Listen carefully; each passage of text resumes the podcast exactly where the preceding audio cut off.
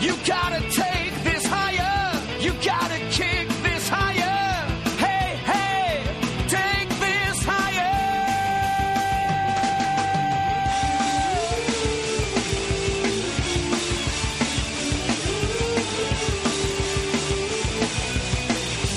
And on and on.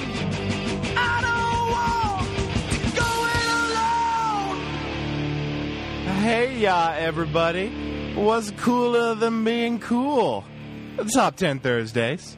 Starring me, Sean Lemmy. John Otney. Colin Westman. Matt Carson's. I'm all those people. And we are joined this week by special guest, Nick Duncan. Nick, how you Hey, hey. doing? Pretty good. How you doing? All right. You sounded so happy in your introduction. Well, you know, it's been rough. I had to miss a whole podcast. I'm- Oh. But you're back. What I'm are we back. what are we talking about, Sean? We're talking about 2003 music. N- not not 2003 different kinds of music, but but music from the year 2003. Why? I'm, I'm genuinely asking. You're well. I I think because there's like a, a new Darkness album coming out, Oh yes, of course, And 2003 was when their first one came out. the good one. Uh, I guess that's the only connection is kind of strange, but uh, Sure, I like the darkness. yeah, and we'll talk about them, I guess, at some point. Okay, Okay, have you heard that new one? Is that good? it's uh, it's okay, All right, fair enough. but it gets a whole podcast devoted to it. got to talk about something. A lot of weird things get podcasts devoted to them. Uh, so albums that came out in 2003. The first one we're going to talk about is "Everything Goes Numb" by the Streetlight Manifesto. Is it just I think it's just street lights. just Streetlight? Mm-hmm. Yeah, yeah. Okay.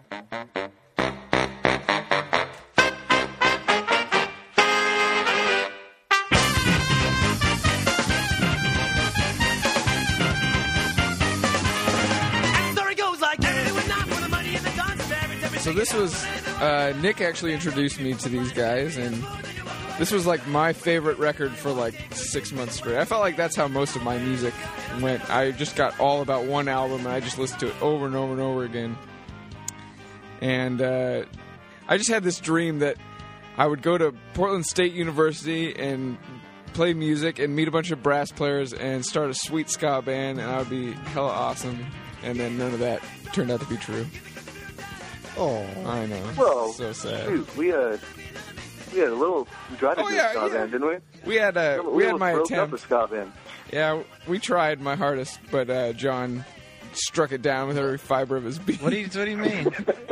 We're talking about our band, Oh, the Defenestrators? when we added the horns. I just didn't. I didn't really like know that kind of music existed.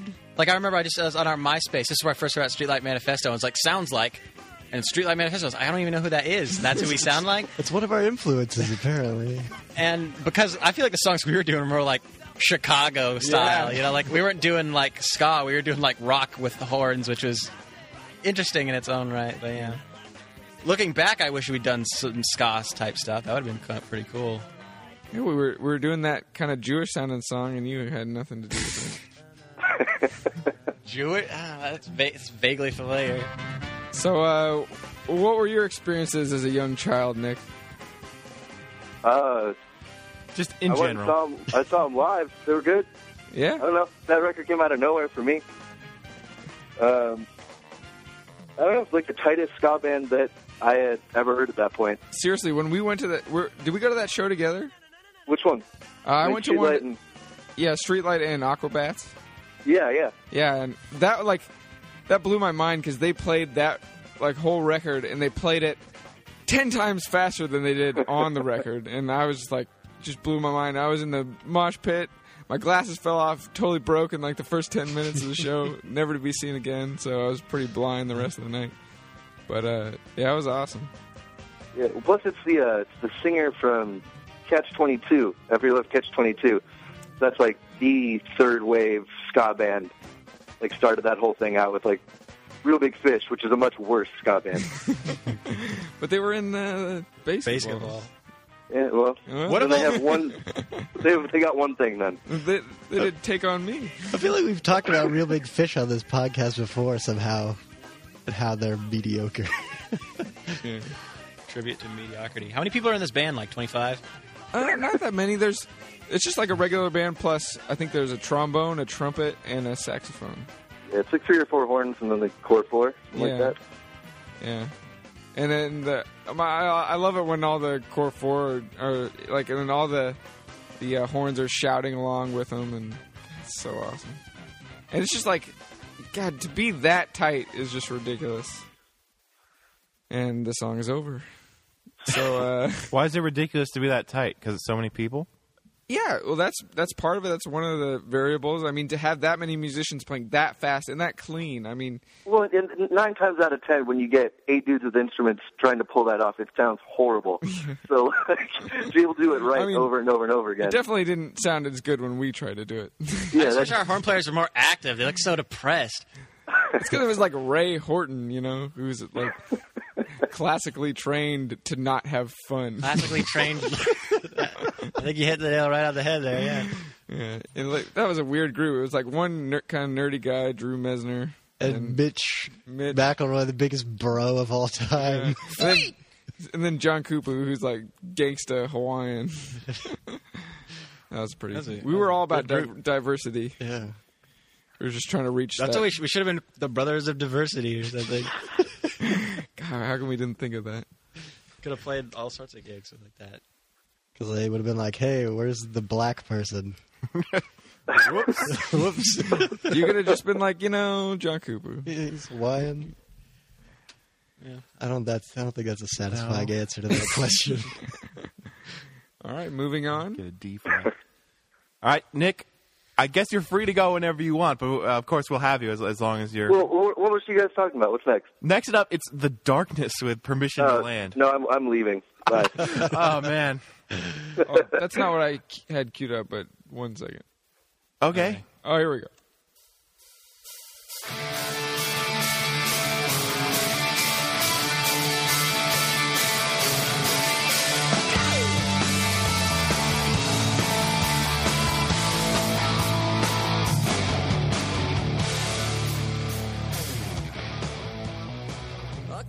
I just remember being in like junior high. and, Like I used to stay up all night watching MTV2, just like watching music videos, and all of a sudden this video came on of this spaceship, and this guy was naked, and I was like, "Is this like recent?" Like, and he's singing like the highest notes I've ever heard in my life It's pretty amazing. Yeah.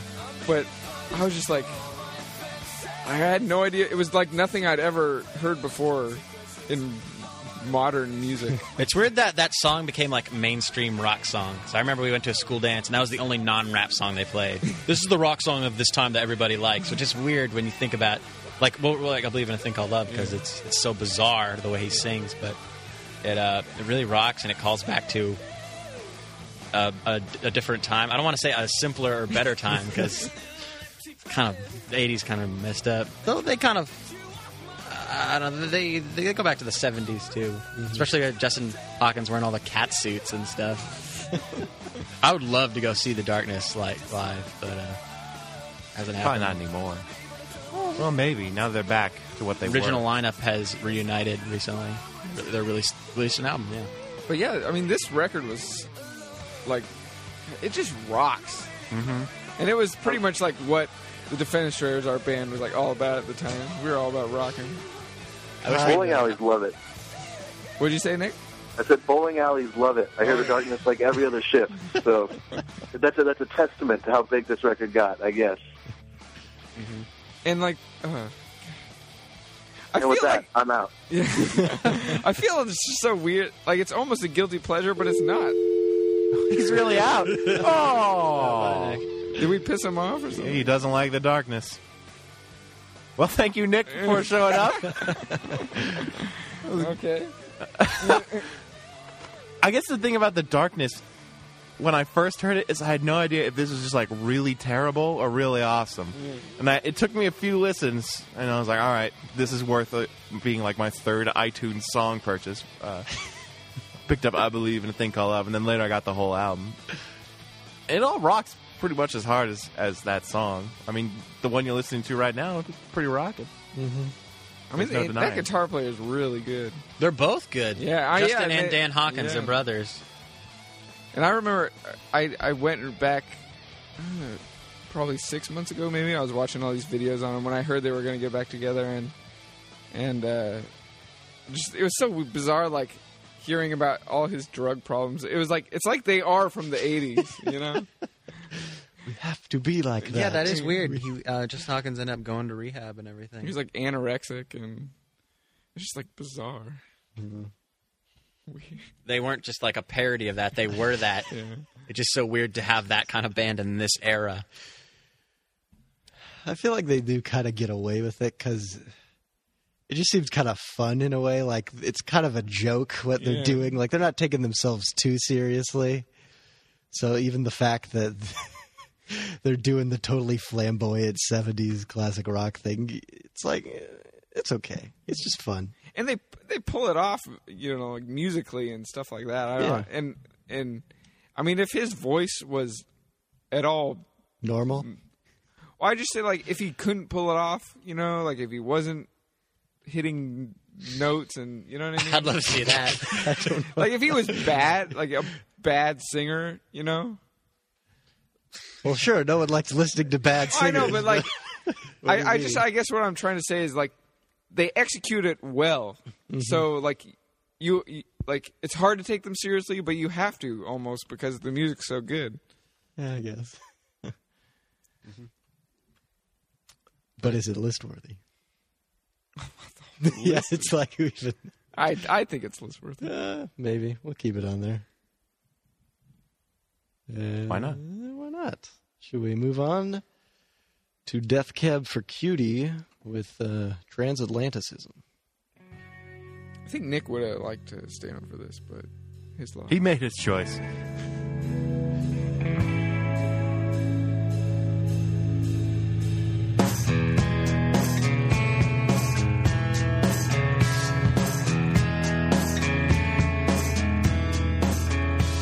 Sometimes I think the cycle never ends. We slide from top to I did not get the appeal of Death Cab for Cutie until I heard Transatlanticism.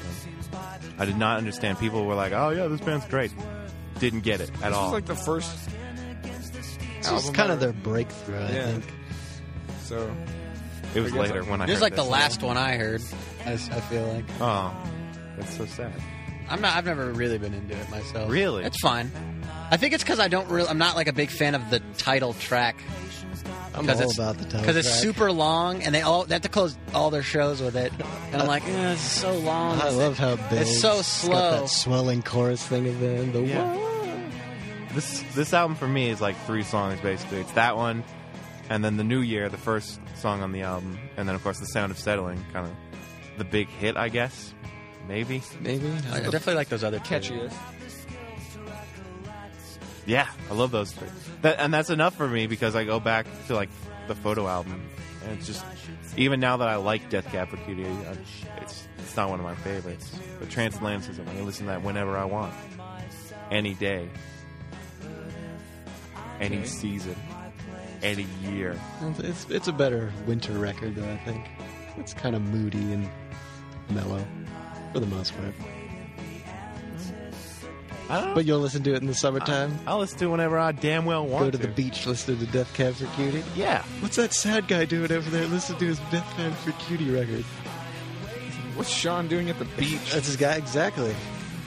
I go Well, if to you're the at the beach and you're crying, I'm not crying. I'm just listening to Transatlanticism. Sean doesn't cry, except when it's disguised by the ocean. That's your it. tears look so small in the ocean. This is getting deep. Thank you. That doesn't apply just to you. I just mean everybody. You said my tears. Tears. No. That's- I don't even know what I'm talking about. I don't know if that's due to this album. I don't know. I might, I might say this is probably maybe my favorite. I like Narrow Stairs quite a bit for different reasons because it's kind of a little bit more rockin' Yeah. and aggressive. And I think it's those two for me as well. Yeah. I think this is probably my favorite though. Really? Yeah. That's why I said I'm sorry when you said I didn't. I don't really like this. I didn't say I, I, I said I don't really like Transatlanticism the song. I like Oh. I like the other Death Cab albums. I always felt the big one was the one after this, but uh, I mean that's where I first heard about him. Plants? Yeah, Not as big on that one. because that's when they're getting lots of like music video airplay and stuff, and on the Well, radio. that was a when lot they more. signed to a a major record label. This was like their last indie release. And they got too big, so they were like, Too damn let's, big. let's go make more money.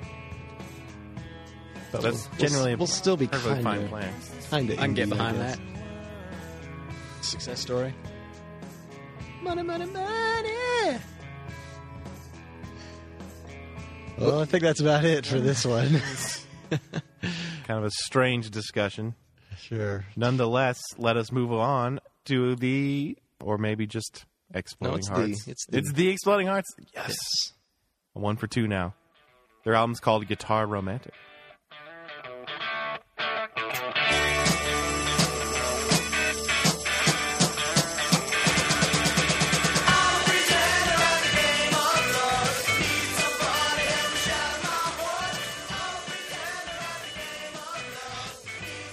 Here's an album that just fills me with so much joy and happiness, and yet also makes me devastatingly sad at the same time.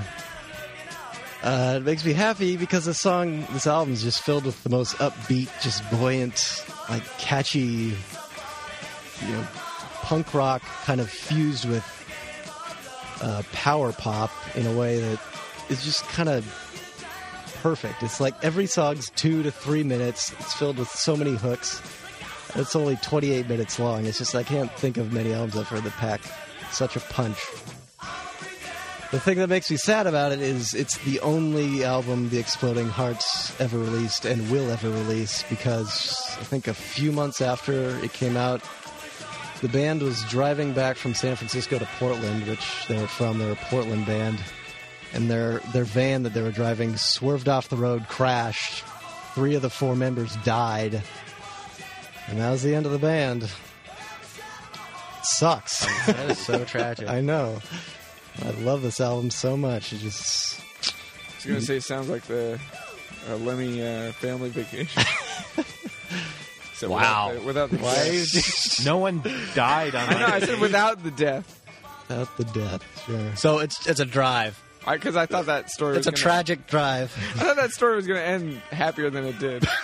but then I was like, oh. Man. Yeah, but you still said that after you heard the story. I wanted to get my joke in. You guys, you see these, these guys are from Portland. Yep. It's amazing how British they like, kind of sound. Yeah, I mean, that's they- always cool. I feel like they definitely owe a lot to like the late seventies. Yeah, like the Buzzcocks or something, or That was the first thing I was reminded of the Buzzcocks. I like that. But cool. honestly, I kind of think they're actually maybe better than the Buzzcocks. And like they they sound so much like a lot of those bands, but like I feel like this almost stands aside it. But it's different though because it is a lot more poppy. Where did you hear this?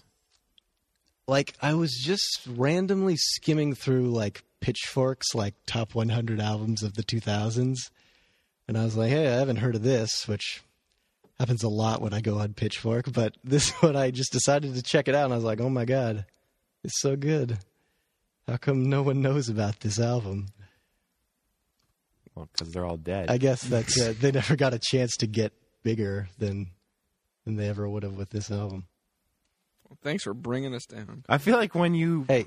played this for me the first time, you're like, check this out. These guys are all dead. No, we listened to the whole album. Then after it, I said, "They're all dead." They're all dead. I said, "You've just listened to the entire discography of the Exploding yes, Hearts." that's right. Got through it all. Just, just to bring you down. Less than a half an hour. I know. Well, that's really sad. On a lighter note, it's pretty fun music. Oh, we're done now. Yeah, oh, I don't know. Moving forward, Fountains of Wayne with their album Welcome Interstate Manager. Seven scotch and sodas at the office party. Now I don't remember where I'm from. I think I had a. I don't know how this is gonna be receptive. I feel like am I the only one that ever listened to the whole album? I didn't listen to the whole thing. I feel like it's a lot. It's like way longer for that like kind of music. Yeah, because Well, they're the thing about it is they play like. I, I feel like it's one of the reasons they didn't become really famous, besides their one hit. But I mean, they they tackle like every genre. I mean, of, of rock, they do country, like a country song. They do like a whole bunch of different songs. But I, I really loved this album for s- some reason. I mean, it was big, of course, with Stacy's mom, which is their you know one hit. But I can't explain. I just eh, I can go through it. It is a long album, but I could just go through it on a drive or whatever. I was all about it. well, it sounds darn catchy. Yeah, I mean it is. It's just like a big collection of catchy pop-ish songs. Do you know the bass player Fountains of Wayne wrote that thing you do? Really? Yeah, Whoa. isn't that cool? That ma- all makes sense now. Wait, the Sense. movie I or- can or the imagine song? them. the song, the song that thing Yeah. you do. The bass player at Fountains of Wayne wrote the song for the movie. Did he write all the rest of the songs or just? Um, I don't. He may have written some others, yeah, but that was the main one, obviously, because there is a movie about a one-hit wonder. Yeah. It's like the, it's the only one that matters, about really. his life. You just kind of like write a bunch of crappy ones, and no one's going to tell the difference. But I mean, like, ugh. what was your guys' experience with Sta- Stacy's mom? I just felt like that video was on like 24 hours. Yeah, it was on all the time. It was comical. I didn't even watch music videos like you guys do, and I heard that song everywhere I went. I couldn't escape it. I feel like you were kind of ahead of it, Matt, because you had told me about this video that you'd seen. And I feel like I'd seen it too, because I guess we just watched MTV2 all the time back then. All You're like, the time. dude, I saw the song Sting's Mom, it's awesome. And I'm like, eh, I guess it's all right. I felt like it was more like a kinda dopey. fun song. It wasn't like this is a good song, you know. It was more just a fun pop song. yeah. But when I when I checked out the album, it was I loved it. But I don't know if it's list worthy. And it's cool that those guys gained some notoriety after being they were around for a little while in the mid '90s, and it wasn't until that song that you know that I have a pretty big following. I And I think. felt like they really just couldn't get off the ground because they they couldn't pick a direction. Mm-hmm. it was just one of those things. So with all the songs in this album, that's not a natural successor to Stacy's Mom. No. There's no. I mean, all all the rest of them are just kind of they're okay, catchy songs that don't really blend well together. I mean, there's. I just like the record because I liked all the songs. I wouldn't say it's like a super good album. I just Do you think they? I thought it was important to 2003. It seems like they're the kind of band that you know they're just a little too early because nowadays people don't even give a shit about albums. You can just put songs out. Yeah, It's kind of a shame. maybe. yeah, I guess iTunes wasn't really that big. Did it exist? It was it existed, It but it's just, existed. it was just getting off the But ground. yeah, like Stacy's mom was built for iTunes. Mm-hmm. Yeah. so, It sucks. Maybe should they re-release it? Release, yeah. release, release a I- song that already exists. Well, yeah, but like, how many? I mean, I, I'd invest in that. Maybe I should, under my name, I'll re-release it to iTunes. There you go. Get sued. No one will be the wiser. Stacy's mom. That was the song. I always like how it was very Cars inspired. It had that kind of s- sound to it. Yeah. I heard they wanted Rick Ocasek to be like in the music video or something. I don't know what he would have done. Would he have been Mr. Stacy's mom? Um, Stacy's dad. Stacy's dad. it's making, Making me me- sad. I was gonna say glad. Glad. Whoa. Oh, How subversive. That's that's a fun video. I like at the end that kid's like he's like jerking it. oh yeah. That's such an early two thousands joke. How is that an early 2000s joke? People have been making Walking jokes out masturbating like American Pie. I don't know. It just feels Well, right. wasn't for the it time. kind of like influenced by uh, whatchamacallit? Fast Times at Ridgemont? Yeah. Yeah. yeah, I guess that was it. was it early? two- American Pie jerking. I guess that was an early 2000s jerking it movie. It was all about jerking it. That's like why it was called that. Is it called jerking it? Whatever. so I know, I know, like that song. I know the song we just heard, and there, I think there was a song in Scrubs once. Is this album gonna be on the list, or should we bump it? yeah, I'll probably bump it. I mean, you guys, none of you have listened to it. Well, it's so it's, it's like 55 minutes, which I feel like is too long for me for this band. Yeah. That's the best answer you can come up with. I know what you mean. Though, like that catchy kind of power pop thing should be Mm-hmm. like a half hour to forty minutes at most. but like it's not all like upbeat. Like they have a bunch of ballads too. I mean, it's it's really like they try to hit every possible. Yeah, I think that's the problem. Is some people go in and think, "Oh, I hope I could hear twelve Stacy's moms," you know, twelve tracks that are very similar, and then you get something different. And So. you get twenty other ones. yeah. So it, you know, it was nice to talk about it though. Okay, let's keep it together with Guster.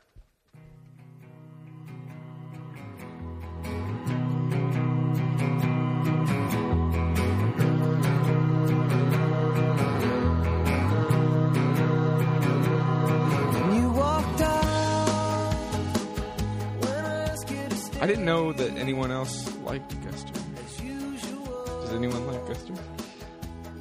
Not really. I didn't think so. Fine, I guess. I was all about this album. I don't know why again. It's just Just Catchy. the right time, right place. Yeah, I mean, I, I just. It's funny, like when you said 2003 albums, and I was like, eh, I wonder, uh, like this might be boring, but like there's so many albums that came out in 2003 that I was you put all about. you put way more albums on here than anyone else. yeah, it's just because I don't usually put things on the list, so I got excited. Yeah, um, and do you have this album? no. No, you just looked it up. I listened to, to most of it. Yeah. I, I, I, I, I just it's like it, I can. It's just another one of those I can just put on and not have to skip any songs. I'll just be like, oh yeah, I- I remember this song. It's kind of a reminiscing album for me. This sounds like music you would hear on the OC. I've seen all of the OC, Were they were they on the OC? probably. We'll get to talk about that more later, actually. yeah. So I look forward to it. you can reach into my depth of knowledge on the OC. Yeah. I know. I can't tell you much about this album. It's weird. The reaction I got was like, "This is kind of like poor man's Wilco or something." Just like a little bit. I just. I mean, I'm, I don't think everyone has that experience. It's just how I felt. For some Well, there, but it was the- fun. The single, I, you know, of course, I, I got into this album because of MTV2. oh yeah. I saw their video. They're big on MTV too. Oh yeah, we, that's because like- that's where you got. I was a the big music VH1 videos. guy. We'd have like sleepovers where we'd stay up all night watching MTV. and that was like our source of new music. really. and it wasn't bad. Yeah. Like I wish there was a channel like that now, but maybe like MTV three or Six. four, Ocho. MTV Ocho. but I just remember like the uh, the drummer was just like walking around with a s- standing up snare drum.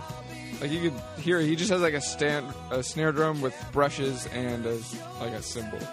That's his whole. That's his kit. I don't know if he ever expands, but for the that makes music sense. Why video- they, they they there's that MTV show where they covered the whole first Yeah. Violent Films album because that's what their drummer does. Yeah. So it's like, oh, it's perfect. I feel like that show only lasted two episodes or something. I should have had more. That was kind of a Where cool bands concept. cover old albums. That was Yeah. cool. What were the other ones? The other one was Dashboard Confessional doing uh, REM's Automatic for the People, I think. I was just yeah, I remember that because I didn't watch it because I was like, I hate Dashboard. Yeah, they sucked real bad. Sean knows what I'm talking about. What Spider Man? Yeah, I will not be vindicated right now. fine. I won't vindicate you on the spot. Let's see. That's there's something about those Spider-Man songs. They're like so bad. I'm kind of about them. Except for like, there's no song for Spider-Man Three. That's why it didn't work. Well, I Oh, just thought about the Nickelback featuring this other douchebag. So, are we gonna take songs out of consideration? You mean albums? Albums, yeah. Yeah, that's your job. Fountains of Wayne out. Yeah, Is Guster out? pretty much everything I put on the list is that. Because no one else has listened to it. Hey, Okay. here's I one. attempted both of those. I just there was like, oh man, there's like 20 albums on this list. I'm- I tried to listen to as many as I could, but it was hard to get through whole. Lot of I mean, research. it, it only really works if you liked it back then. I feel like that's what this list is it's about. part of yeah, nostalgia's a big Yeah. part of it. Because yeah, I, I mean, going back now, it's like I don't know if I would get into Guster these days. You know, Well, it'd be weird. You're like, "Ah, man, I'm, get, I'm really getting into Guster now.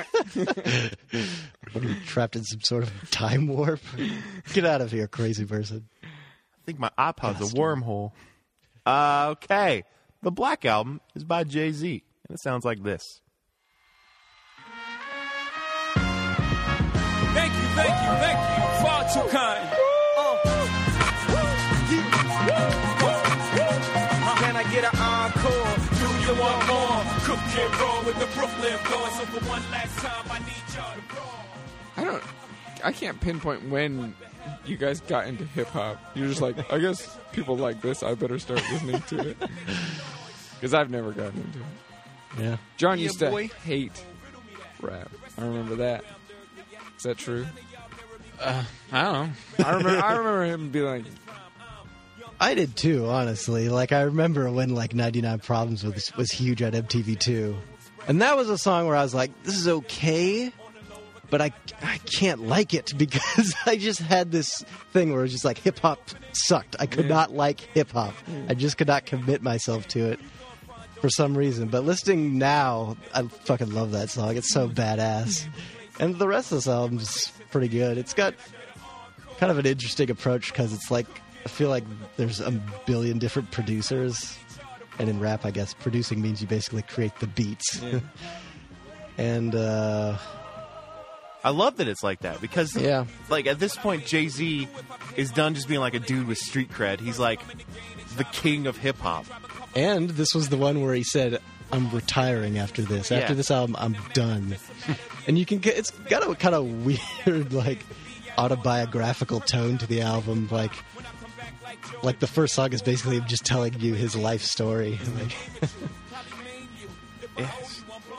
I don't know. I'm not really into hip hop. There's just a, a few albums by a few artists that, that I really like, and, and Jay Z's one of those. I mean, that that just shows you how little rap credibility I have because I'm like, yeah, Jay Z is pretty great. I'm sure real people are like, yeah, fuck this. He's old news. He's old hat. going back to MTV2. Remember Sucker Free Sundays? yeah, I hated Sucker Free Sundays. All Sunday, I could not watch MTV2 because it was all, like hip hop, and and then slowly, Sucker Free took over MTV2. Yeah, basically him the sucker free network. yeah, and so it was like, oh, can't watch this anymore. So wait, you were a sucker? I guess. I don't know what sucker free meant. I guess people who like rock music are suckers. I don't know. I, don't know. the man's music. I guess. That's weird. If that's true, if like rock is the man, it probably is. White folk. Rock is supposed to be anti-establishment. Yeah. Not to the other people. I don't know that any music is the man. PepsiCo took it over, John.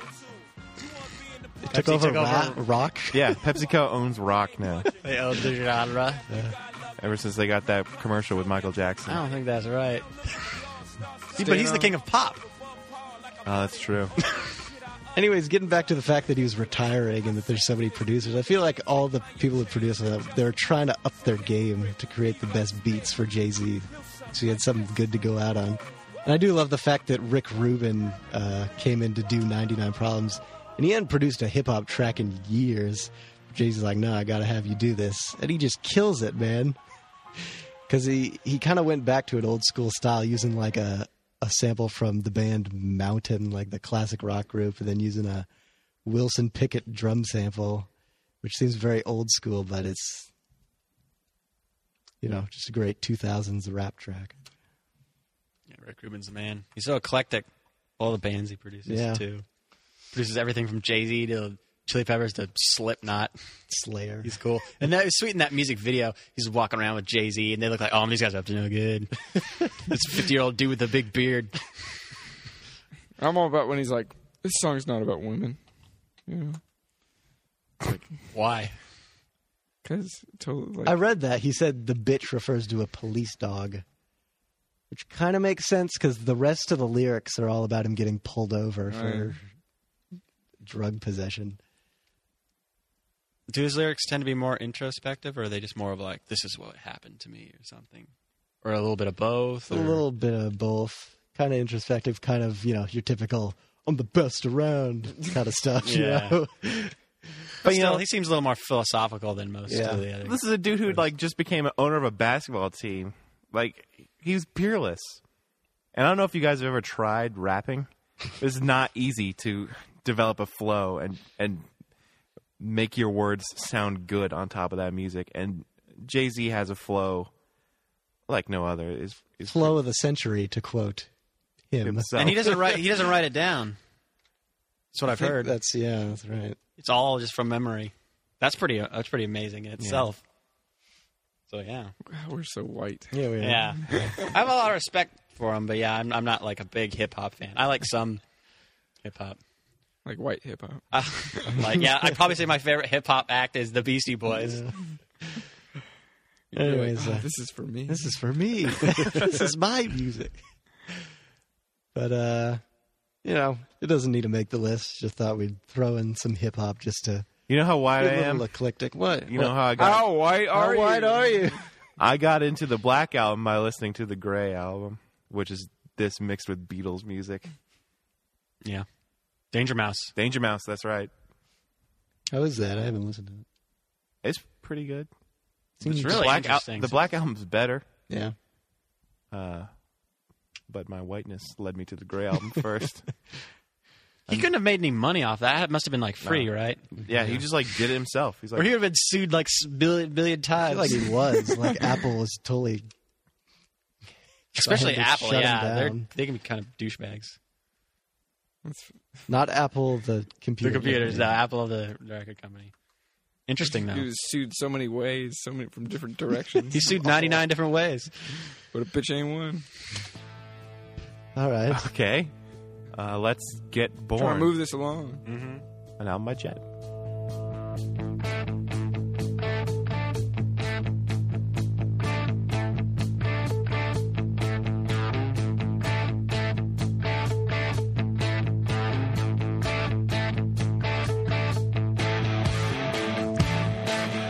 I uh, broke the cardinal sin of the podcast by picking a song with a long intro. We just got to get to the scream. Yeah. I got a story about that.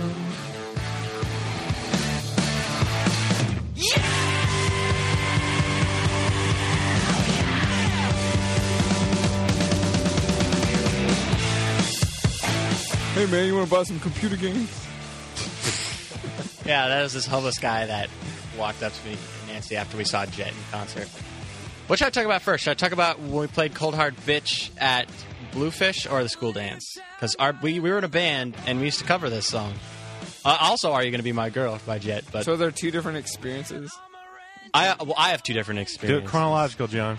I just remember feeling like a badass. It'd be the school dance first. I remember we were playing it. We just learned it. I feel like that day or the day before, real recently. Were we just like, yeah, we gotta play this? We got to play the newest Jet single because we played the last Jet song, and I was real nervous because like, oh man, our friend Remy, his mom's like a chaperone at the school dance. She's gonna get us busted because the song's bitch, cold hard bitch. We're gonna like.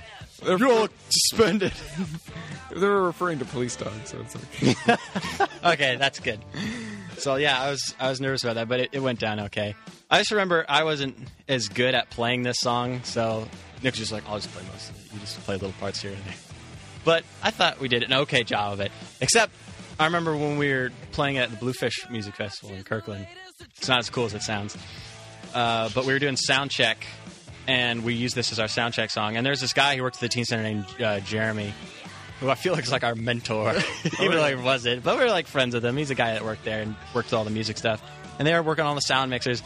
And I remember every time we played that song, I'd have to do that the scream that he that starts the song. And sometimes I'd do it well, and sometimes I wouldn't do it well. and I just remember practicing it, and I'd do my yeah, and it's so bad. And I just remember looking out to the audience, and Jeremy puts his hands over his forehead and just like like that's so bad. Like that did not sound good. I felt so embarrassed that I let him down. Our mentor, who trained us, you know, so well.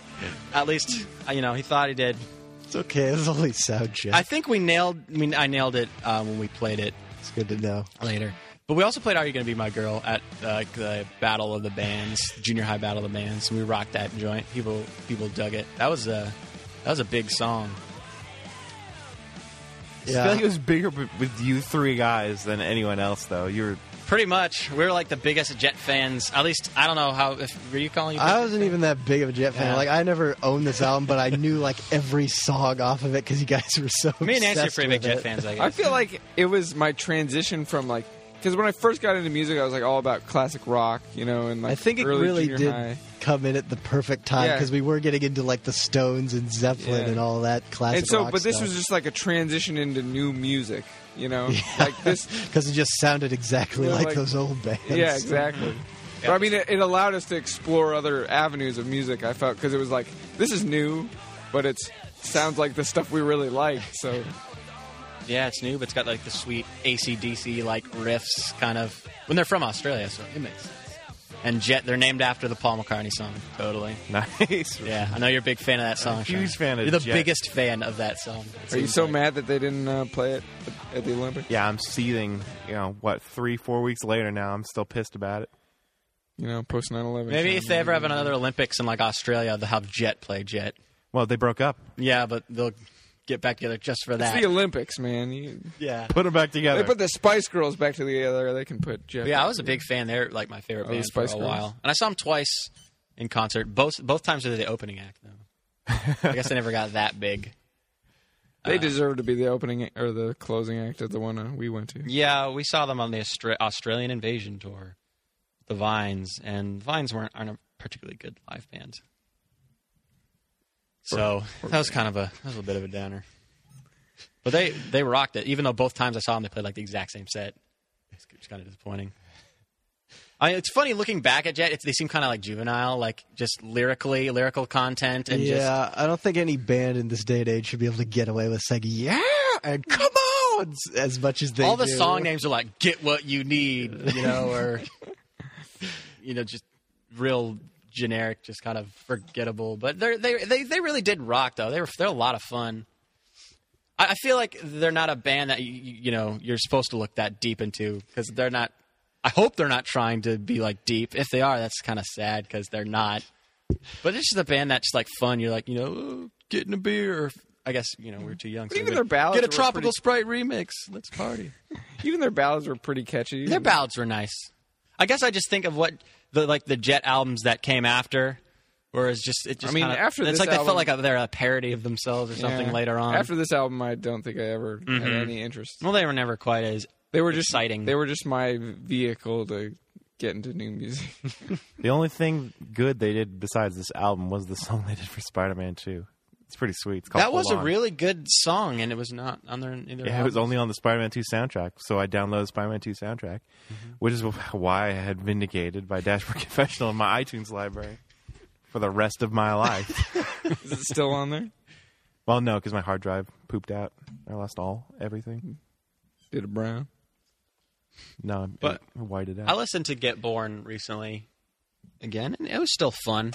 Definitely takes me back. Yeah. Was "Are You Gonna Be My Girl" the first like really big iPod commercial song? Yeah. Yeah, I might have think been. so. So I guess it's it's a trendsetter in that way. I'm trying. What else? What? what Jerk it out by the Caesars, I guess. There's also that uh, Vertigo by U2. Yeah, when they came out with the U2 edition iPod. yeah, that was pretty big. That's so weird. You have they done that since What like a band band edition iPod? No, I guess it's all I phones think- now. didn't they do a Beatles one? like when they announced I that don't know. like Beatles solo music was going to start being on iTunes. if they did, it didn't matter. Not like the knows? U2 Or one. cares? That was a big deal. At least in my memory. Well, they still have those product red ones. I feel like bands are associated with that. Some bands, Mm-hmm. But- George Clooney maybe. So is is, the, is this one making the list? it could for me. Could uh, Doesn't have to be high. I'm okay. I'm not big on Jet, but I mean, I guess Uh, it's I, I am more of Came a- a- along for the it's ride. more of a nostalgia thing. Yeah. I feel like. I mean, I'm a. I'm totally approaching this list as nostalgic. yeah, that's not how I'm doing it. Yeah. I feel like my problem back then was I was too set in listening to older music. I didn't quite get into listening to newer music until like later in the 2000s. So some of this is kind of new to me. We keep it around for now. Yeah, sure. Anyways, let's move on with Kings of Leon with Youth and Young Manhood.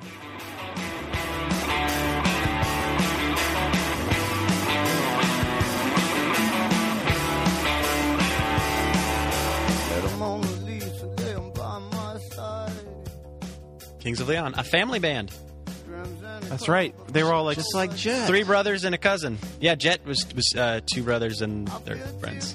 But yeah, and uh, this was their their their debut. I didn't get into get into them until the second album, but I remember Molly's Chambers that on MTV too. That that song. It's like wow, these guys are like so like dirty. They look just look like all these hippies. They had these big hair and like facial hair. They looked really funny looking. Which is funny because they don't look like that anymore. They're, they're so No. clean cut these days. They look like Calvin Klein Yeah, models.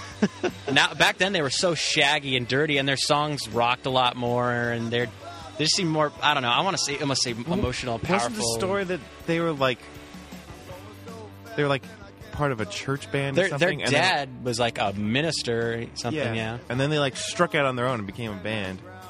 And so there's like this there's a lot more it's a lot more raw early on with Kings of Leon. And then you know they got older, they got more mature, maybe they got back to their father's ways or something. And they became a lot less interesting as as they became a lot more popular, which is unfortunate.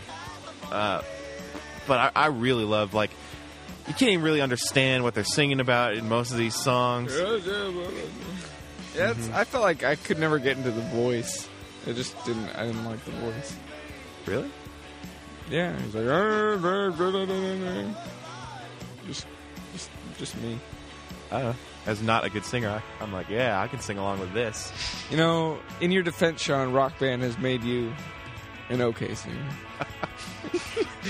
Perhaps the greatest compliment you'll ever receive on this podcast. Or at least about my singing in my whole life. But yeah, this sounds dirty, raw. I hate to be one of those people that's like, I only like their old stuff or something. Oh, yeah. Like their old Hate stuff is so it, it, it just seems so different, so much more rock. This it seems like that early 2000s rocked so hard.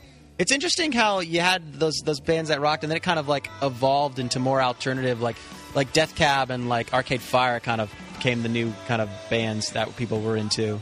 It's kind of an interesting progression. I mean, I was I'm down with it because I'm always interested in trying out new music and everything, but. It's interesting how that changed. But this album just has uh, some of my absolute favorite uh, Kings of Leon songs, kind of like the Death Cab album. It's like maybe they went on to have a better album than this, but uh, you know, California Waiting, we're listening to right now. Red light. Yeah, uh, Molly's Chambers, Holy Roller Novocaine. So I've just in- reintroduced to John.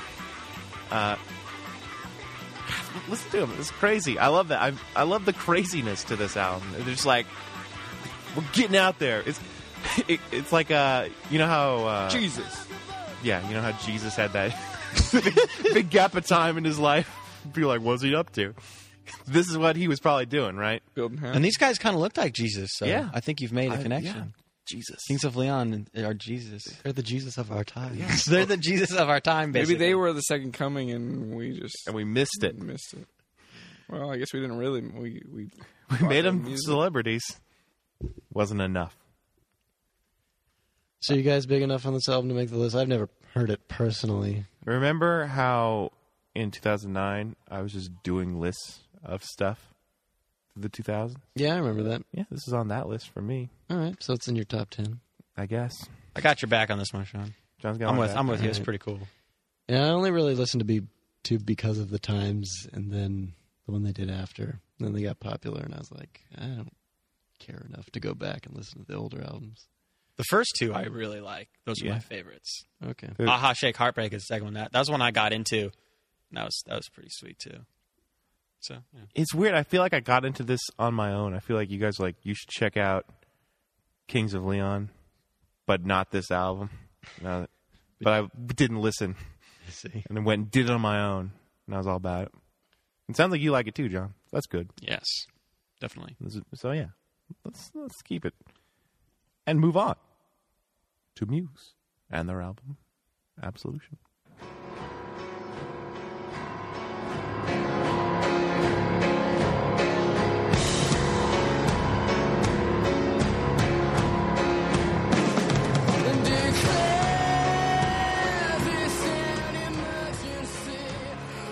This album was the first time I was aware of Muse.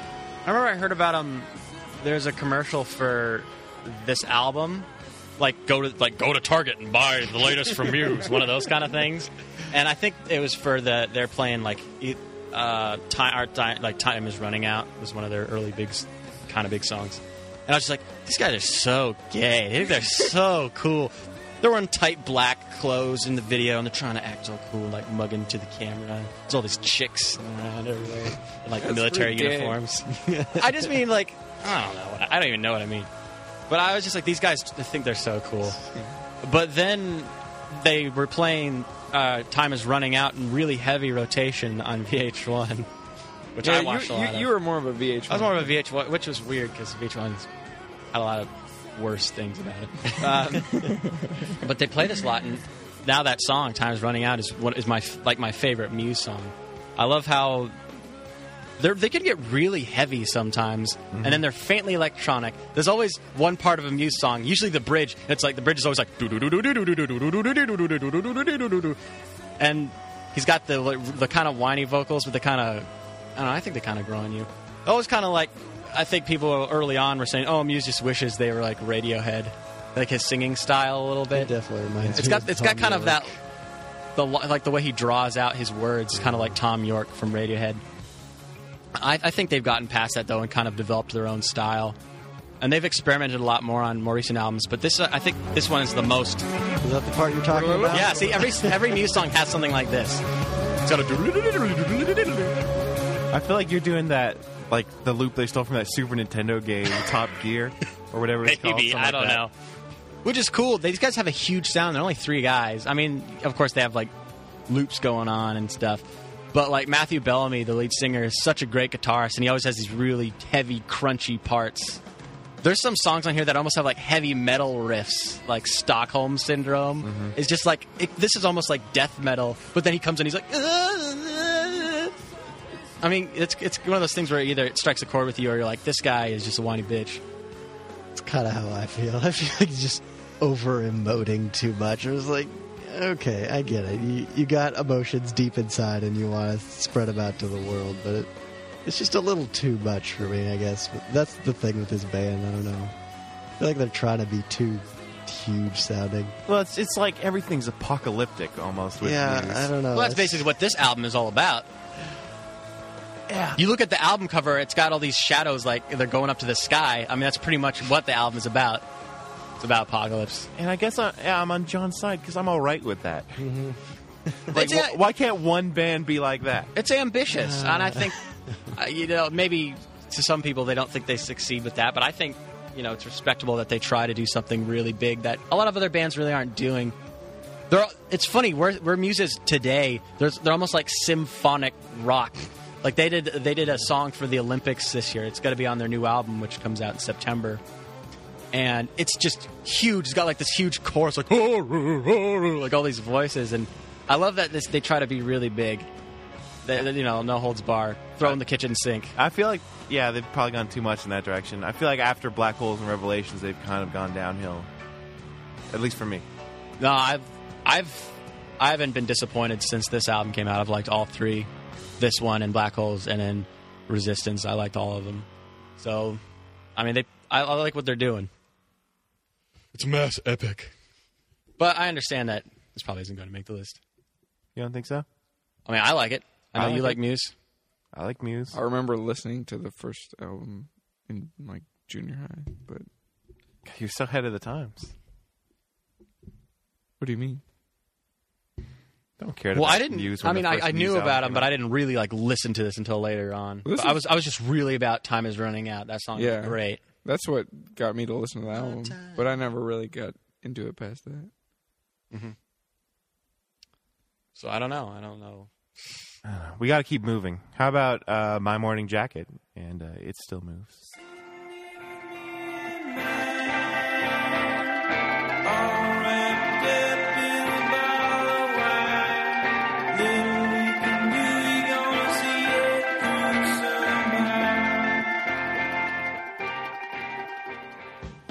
I kind of miss this My Morning Jacket.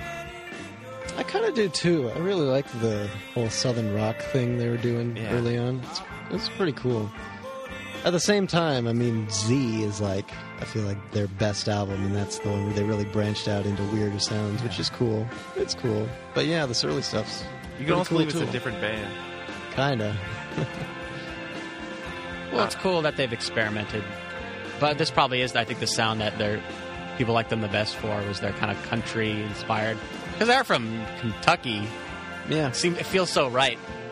They do this this the best. And there's some really nice laid back stuff on here, and there's some nice rock stuff on here too. Yeah, I don't, I don't think anything rocks harder than one big holiday. I always thought if I was like a baseball player, that'd totally be my walk-up music, or like a pitcher. That'd be so epic to walk out of that. That would be pretty cool. I felt real fortunate. At least um, we saw Muse at, or Muse- yeah, Morning Jacket at Sasquatch that they opened to that because that's such a perfect opening on your holiday. And uh, I think I really love Jim James. Like on Facebook, he's on my list of p- inspirational people. Because for for one, he has one of my favorite vocal styles, Yeah, the which is amazing weird voice. because when pe- first people first hear my reject, like "Oh, so- it sounds so weird. Sounds like a Muppet or something. I don't know how even to put it. I just I feel like it's a really different experience for everyone, depending on what My Morning Jacket album they hear first. Like if if I was introducing someone to My Morning Jacket, I probably would play Z, and that would be a very different experience for me. You know, the first thing I heard was At Dawn, the first song on At Dawn. Why was the live album? Oh, Oh, Colin's Oak car. Cliffs. Yeah, I remember listening to it when we went to go see The Prestige. That would have been 2006, and I was like, "This is really sweet." Because we heard One Big Holiday on the way, I was like, "Wow, this rocks!" Yeah, I was really into this band in my later high school years, I guess.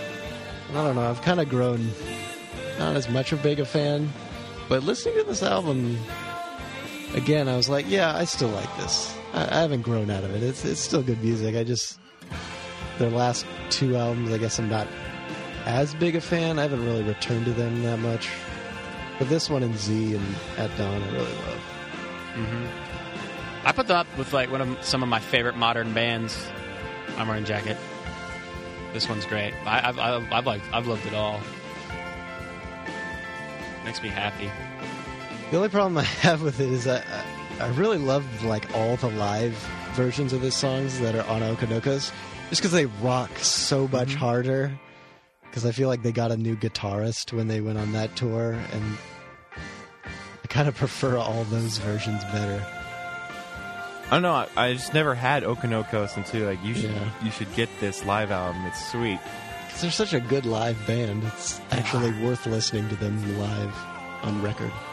but I guess just because I didn't have that and I had this for a while before I got Okanokos, I, like I grew attached to these versions, and then I was just like, Okanokos is even better. Mm-hmm. But I, I, just- I really, I listen to this even now, Even now, even now, even now. It's almost a decade 2012. old. This is an album I have a lot of nostalgia for, just not in 2003. I have nostalgia for listening to it in 2007, riding the train down to Oregon to college alone. How romantic. Yeah, sweet Oregon There's landscape. nothing more romantic than being alone. on a train. I just mean the ideal, not Yeah, I know not what you- alone on a train. I know what you're talking about. if you like them, they'll be playing September 7th at Merrymore Park. Be there or be square. I don't know. I've already seen them twice. They're pretty good live, though. Shall Yeah. we move on? I think we shall, since that one will probably have a fairly good chance of making the list, I guess. About the new pornographers with the electric version.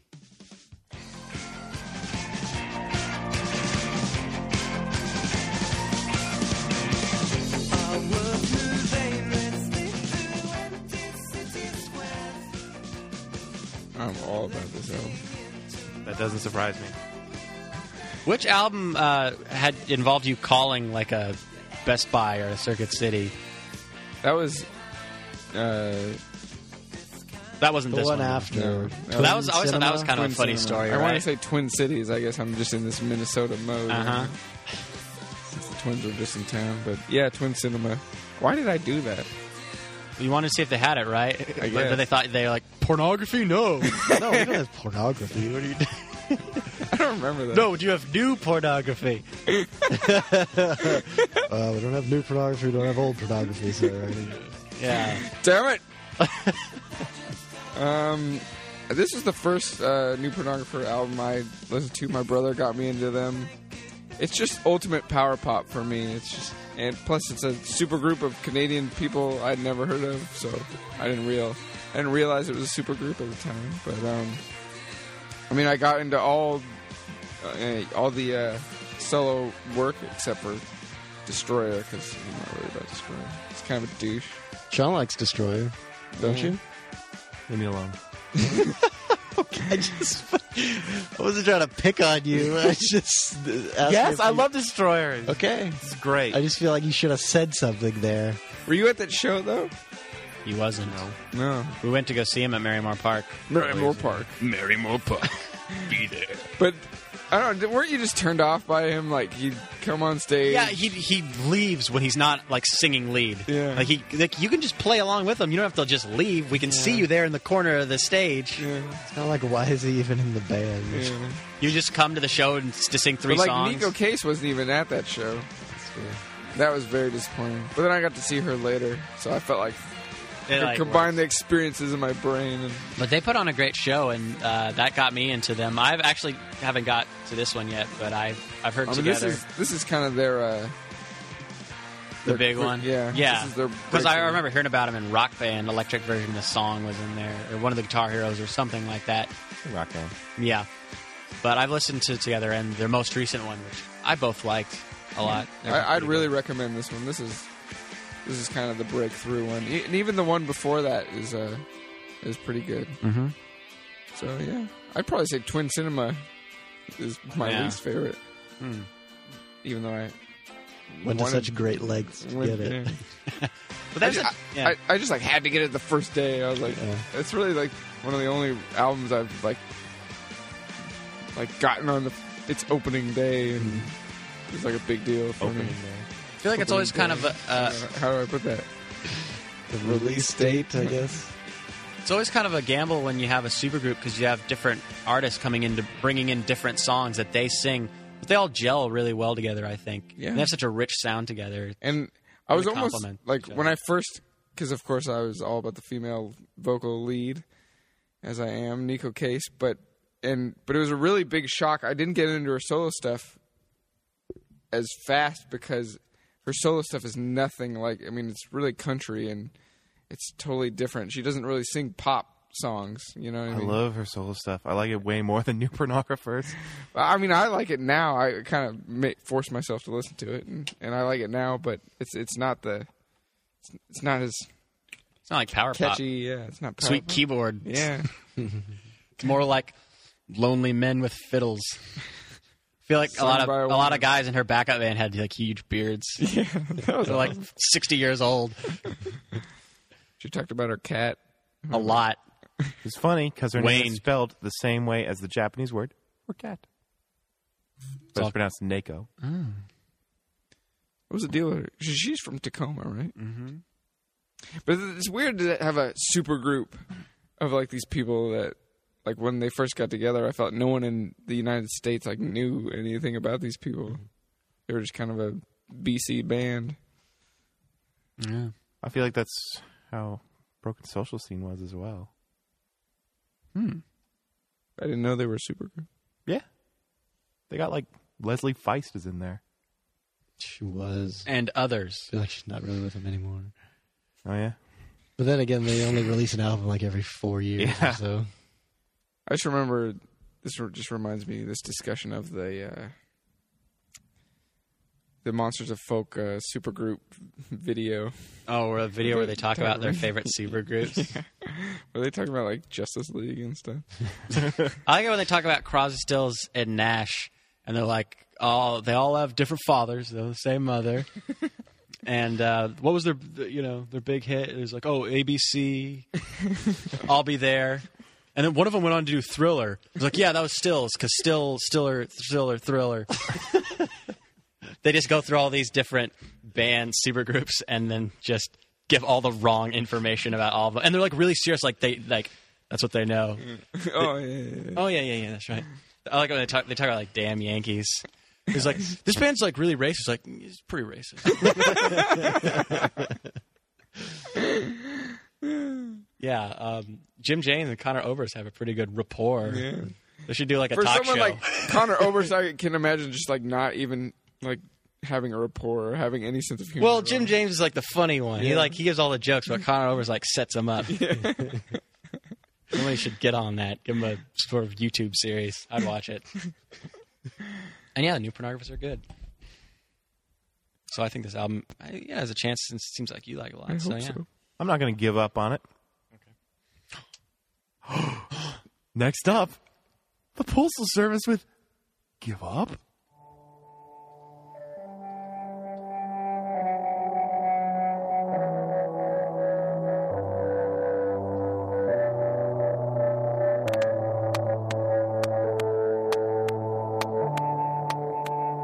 Kind of that damn long intro. Well, all the songs on this album have long electronic intros. so There's none with this one. Will someone please call the surgeon who can crack my He just has the most beautiful voice. Ben Gibbard. from Death Cab We saw him CD. twice today. Yeah, at the Mariners game. Probably. There's a lot of people that look like Ben Gibbard. It's got our. Pretty good chance we saw him today. I mean, the odds are in our favor. They're definitely our He's a favorite. big Mariners fan. Oh yeah. hometown hero.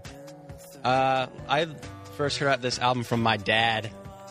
It was weird. Lucky. Kept up, with, yeah, he kept up with music. He's like, "Hey, it's the guy from Death Cab, like dicking around on laptops." like, ah, I am intrigued. It's a good summary of this I, week. who's the other guy? He was like a producer or something. Who gives a shit? I feel like he. They weren't even. yeah, who gives a shit? He wrote all the music on this album. I feel like like like he'd be in New York and Bangor would be somewhere else, and they like went back and forth to do this album, which sounds really cool. I don't know if that's true. I think I heard Yeah, something that's- like that. Did they use the postal service? Isn't that the? I that's think the that's rumor. the I thing.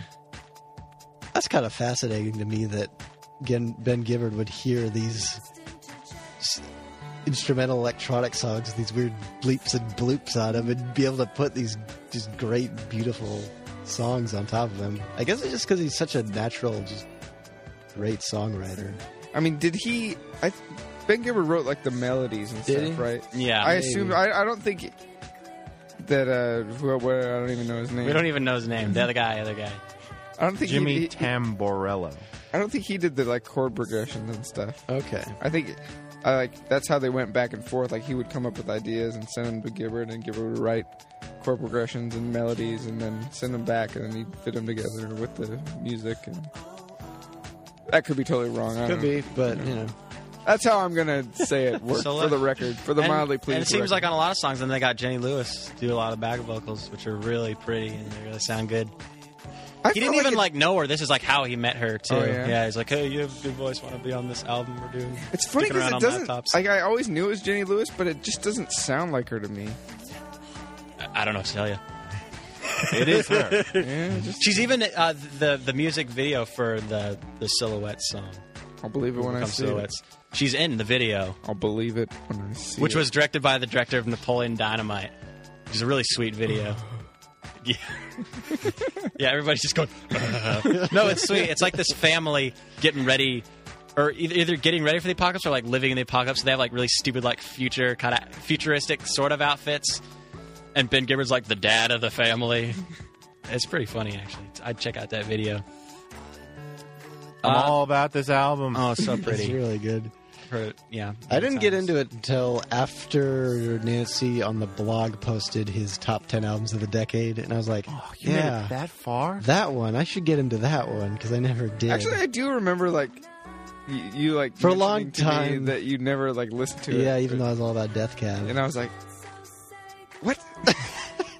what? I mean, I love this album way more than I like Death Cab. I, yeah, I I, don't e- I'm- might say I like it better than any Death Cab. That's not album. even. I'm like, yeah, Yeah. okay, that's fair. Sure, Yeah. why not? It's fucking great. I mean, and it's sad that like they don't do anything else, but I also feel like, do I want something else? I feel like it'd be just more of the same. of It'd be this. this Just Owl not as City good. crap we're getting. yeah, Else? sound like that band. I remember I thought that was like a new thing, and I was like, wait, this like kind of sounds like. but they kind of suck now. Just a little bit. It's like, oh, that's not that. But this, was was that the group that did the that Seattle song? Owl City? Yeah. They do. a- They may have. I don't know. The only song I know is their Fireflies. That's their big hit. I can't give you any further information about that gr- that guy. I think it's just one guy dicking around on his laptop. He named himself a whole city. yes. I don't know. I guess he thought it sounded good. I- Once again, I don't know what to tell you. I don't know anything about Owl City. but I don't know. Maybe maybe Postal Service can't go on because the real Postal Service is suing their ass. I remember they. I feel like they did get into there's some issues at some point, and they had to play a show at some like big postal uh, service like corporate party. I don't think they even played live that many times. That may have been like one of the only times they I ever remember played they, live. They played at um, Sasquatch once. oh, really? So they did. They did do some touring, I guess. But I remember it was like a big deal because they don't like tour. Wouldn't it be so awesome if they just took this album on tour someday again? Wouldn't you just love to go see I that? guess would It's it only just be 40 like minutes long. one guy? Well, then they do like weird other versions because I feel like there's a lot of. I also had a. My dad also had like a B sides like thing that had like other songs they did Is or it? something like that. Is this really all electronic? I, for some reason, I thought that uh, Ben Gibbard got like Death Cab guys to play instruments. Yeah, on Chris this. Waller There plays might be some some guitar. there's a on little it. bit of other stuff on it, yeah. but I mean, not. It, there's some guitar, but that's about it. I I mean, I didn't hear anything else. It doesn't matter because it's awesome. Like that one. Oh, I totally I don't. But I was like, oh yeah, there we go. That's it. Yeah, Sounds like that. Will be on the list. we're not giving up on it? Not this year. Not this lifetime.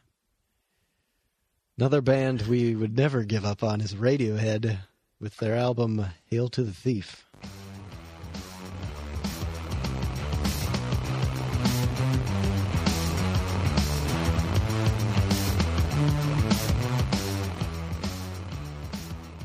Why does this come up more than other Radiohead?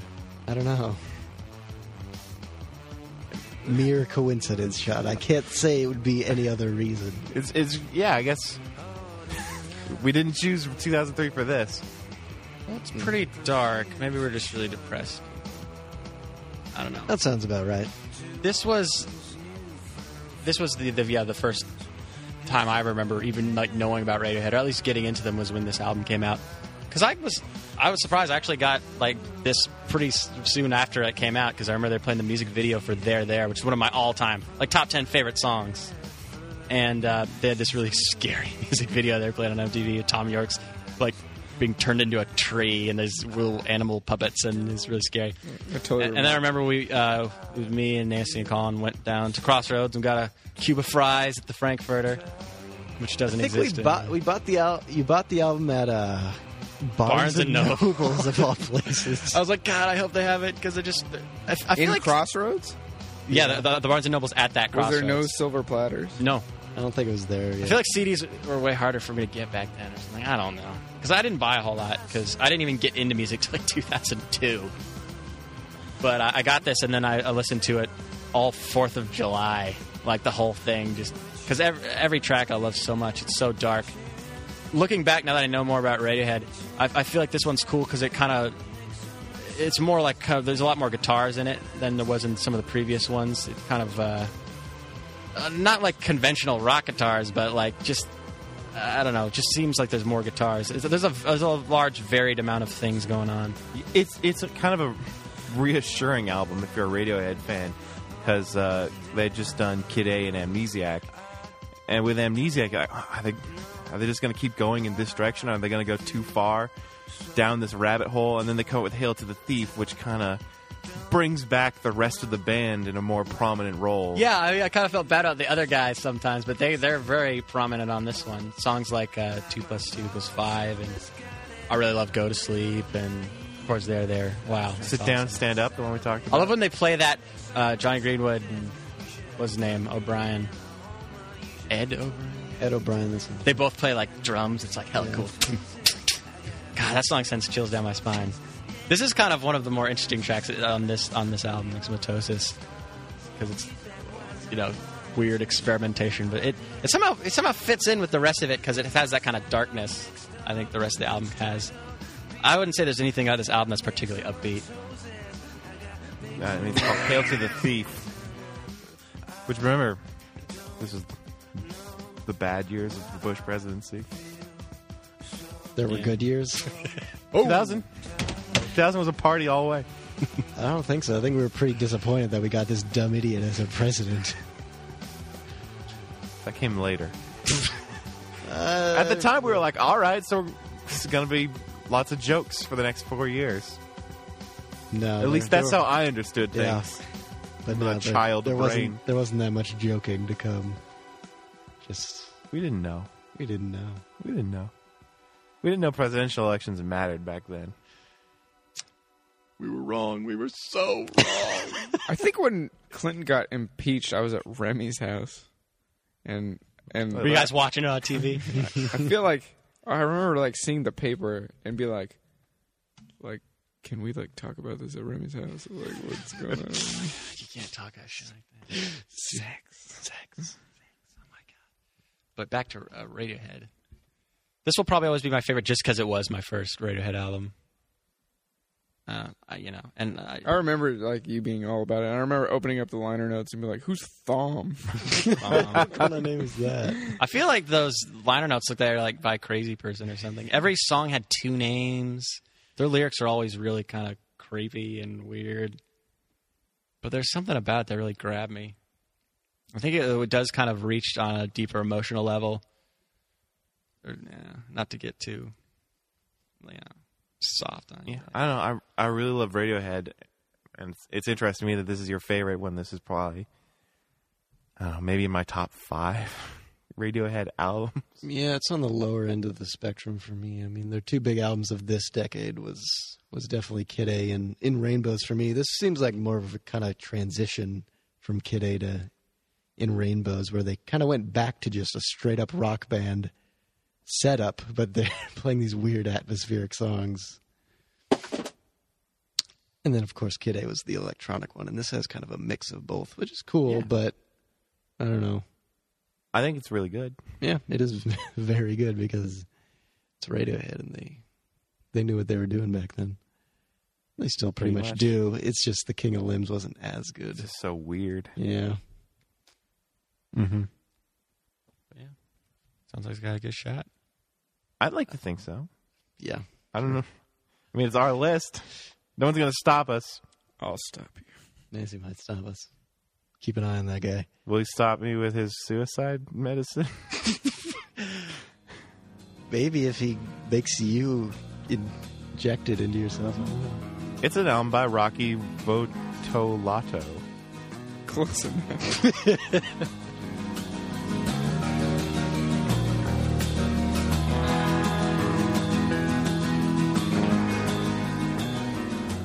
Uh, Rocky Bottolato is um. Hey, those are O's. Pronounce it right. I'm just doing what they tell me. Um, he is the brother of, I believe his name is Cody Bottolato, who is, and uh, all those goddamn hipster scene jackasses are gonna probably kill me if they're probably not listening. But if that's not his I name, know we've got the Nick Duncan appeal this week. I don't think Nick Duncan liked Blood Brothers that much. If he did, so I apologize. If he made it this far. um, so there's a band called Blood Brothers. They were um, like a local band. They totally sucked, in my opinion, but they were like super popular. And uh, and I just I couldn't get into them. It was s- the they had two lead singers. They both screamed very annoyingly What kind of music did they do? they called it hardcore. But Or what? I feel like it was more screamo. Yeah. Hardcore's a different thing. yeah, but that's what they called it because screamo was like a super lame Had term. negativity negativity attached. I mean, it was to like, e- I mean, okay, let's stop talking about labels. But, um, Okay. but yeah, so but like, but then I heard about this guy, and I was all about Bright Eyes at the time, and I was all about just guitar, um, like folk kind of music. This gu- Guy and his guitar, and and so I checked it out, and I really liked it. It was. It's probably not my favorite. The more I listen to it now, it's kind of more nostalgic, like everything I put on this list. But um, it was just in that in that same vein as Bright Eyes, not quite as whiny. But um, this is probably my favorite song off of it. Like what I'm hearing? Yeah, it's just kind of singer songwriter kind of folky kind of stuff. I didn't get to this one. I'm so sorry because I feel like eh, eh, every of most of the albums you put on here, I just I don't know, I didn't get to. Nothing personal. I wanted to Yeah, hear them. It it's- just This feels like definitely a much more obscure album than the rest that we're talking about. Yeah, I mean he was. I mean, he's a local guy. I mean, he's he went to Inglemore High School. I don't know. Like, I bought this album in a store. I'm pretty sure. I'm pretty sure I bought it. Pretty sure. I didn't get it. I at didn't buy it from a store. guy behind an alley. who also sells computer games. Yeah. I mean, this is just me being a cool hipster back in the day, I guess. But, uh, but this is definitely one of the one of the albums I burnt out, if that was possible with a CD. Like you burnt copies and gave it to people? So much that it didn't work anymore. Wow. You're like a criminal. you wouldn't steal a car. How do you know?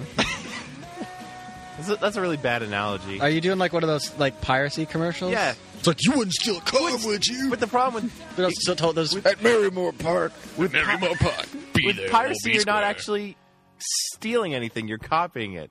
It's like you wouldn't copy this person's car and then have one for your own and also leave one for him. Yeah, I would, because that's the best thing ever. Yeah, that's why we don't see those commercials anymore. Uh, I don't think this is gonna uh, make the Rocky's list. going to make the list. None of us have listened to it. I don't even know how to say his name. That's okay. Photola. oh, that's a total knock against him. Yeah, what the fuck? the fuck's wrong with your fucking Hey, that was holding Zach Galifianakis back for so long. yeah. So now for a complete 180, it's Rooney.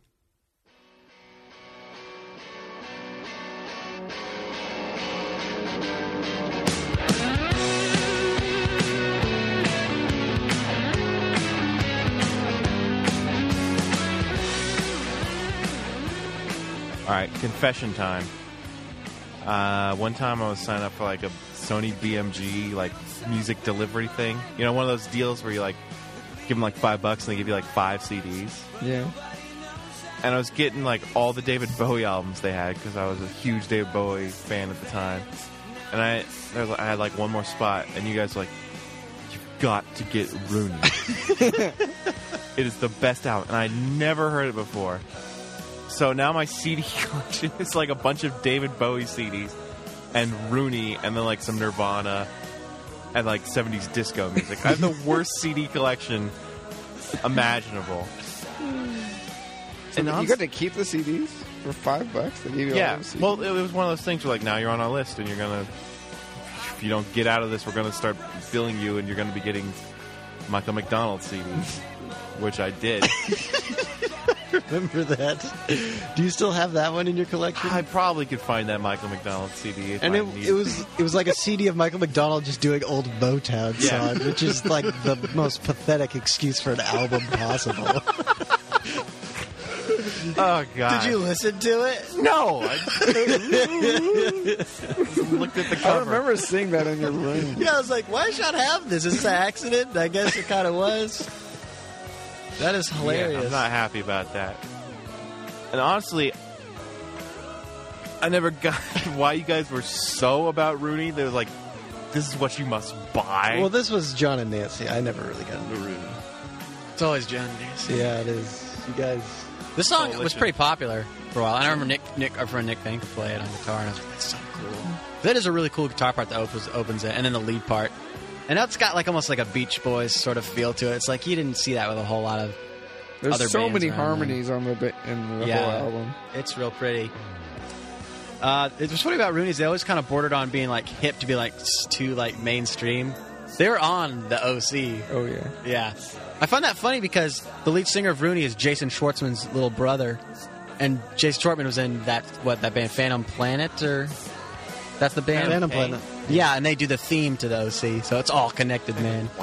Yeah. Because Jason Schwartzman was the drummer of that group, so that's interesting that he's from a famous family. You know what else I remember about this album is when we were camping in Mr. Or not camping, but staying in Mr. Allen's cabin. Your mom got you like a bunch of teen magazines, like teen girl magazines. And there was an interview with like Hillary Duff, and she's like, "I'm all about Rooney," and this really upset you. The reason that upset me so much is Rooney had this song on the album called Pop Stars. And on that on that song, they're basically saying, "Oh, pop stars, unsophisticated money machines, the killers of rock and roll." And uh, but then they became so associated with the pop music scene, they went on to open for Fergie. Yeah. And then the final nail in the coffin, they opened for Justin Bieber on a tour. Didn't they open for the Jonas Brothers? The, oh, the Jonas. It's like maybe that was it instead of Justin Bieber. Well, I remember like when you told me that they opened for Fergie. I was like, okay. I It's don't- like they totally I'm not gonna sold use out. it. It's like it's like th- th- then that song meant nothing. It's like so you know we're not selling out. Well, you know unless we get like a really big paycheck, then we are. We'll be But pop I don't even. stars. It's not even like s- I don't even care about selling out. It's just like Fergie. Like that's not even like you're a rock pop band. There's nothing wrong with being like pop rock. Mm-hmm. It's just like Fergie, that Jonas. Like why? Like It's they went down this path and uh, and then something that I, re- I didn't realize till years later is how much they kind of sounded were in, uh, like not all the songs on the album, but a couple of songs they're kind of ripping off Weezer a little bit. They sound a lot like Weezer. Like um, Paul, me- my brother, even did this game because Paul like listened to other Rooney albums, and Paul is a fan of recent Weezer, and I'm really not. So what he did is he put on the latest two Weezer albums and then the latest two Rooney albums and like have me guess who it is.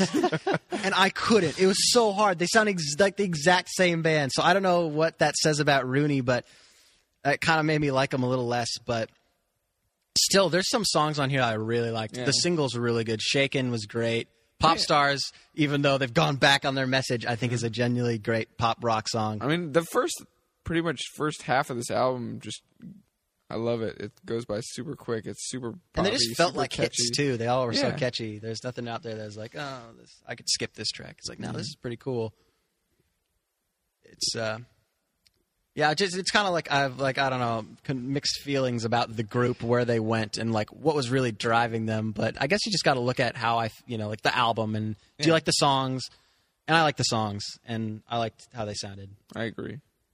So, and Sean had it. I had it. I listened to it. the song we played, I liked. Blue side. Wait, Blue everybody Side? like I think most people at least like sweet Blue Side. music video. Yeah, they're just on the beach. It's really cool. It's real. I just like I was like, like how do they hear themselves? I was just impressed like that they were like playing it without like any. sure they had a huge monitor blasting the song Yeah. at them. These guys have OC connections. But I could just imagine it was just like the drummer. You were just hearing the drums. I just thought it was cool. OC. I've seen all of the OC. I don't really remember much. Do you remember Rooney? What's the OC about? Like rich white kids in the OC, but then there's like this one kid who's like total badass. He's from Chino. Is that a place? That's a city in Yeah, California, yeah. yeah. Chino.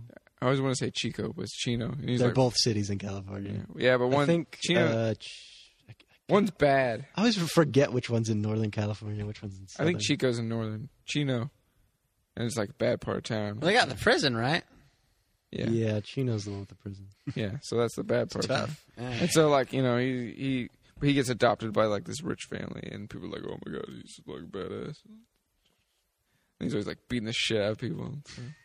So he's like troubled. He's not like a great guy. He just had He's a trouble. he's a great guy th- with a troubled past, you know, and he's trying to turn his life around. But then people are always like picking on him, you know. So he's got a so it's kind of like Fuck some shit up. serious Fresh Prince of Bel Air. sort of. Did you watch it because you genuinely thought it was a good show, or there's like it's just kind of funny that you're watching? Well, this? we, There's, I like, an watched it irony in to in uh, it was my freshman year of college, and um, my roommates, like Ben, ben my one of my roommates, Ben, was like all, like genuinely like all about it, and uh, but I mean it's good, dr- it's pretty good dramatic television. I mean I got definitely interested in it. It was kind of embarrassing, like we're watching like this g- girly soap opera.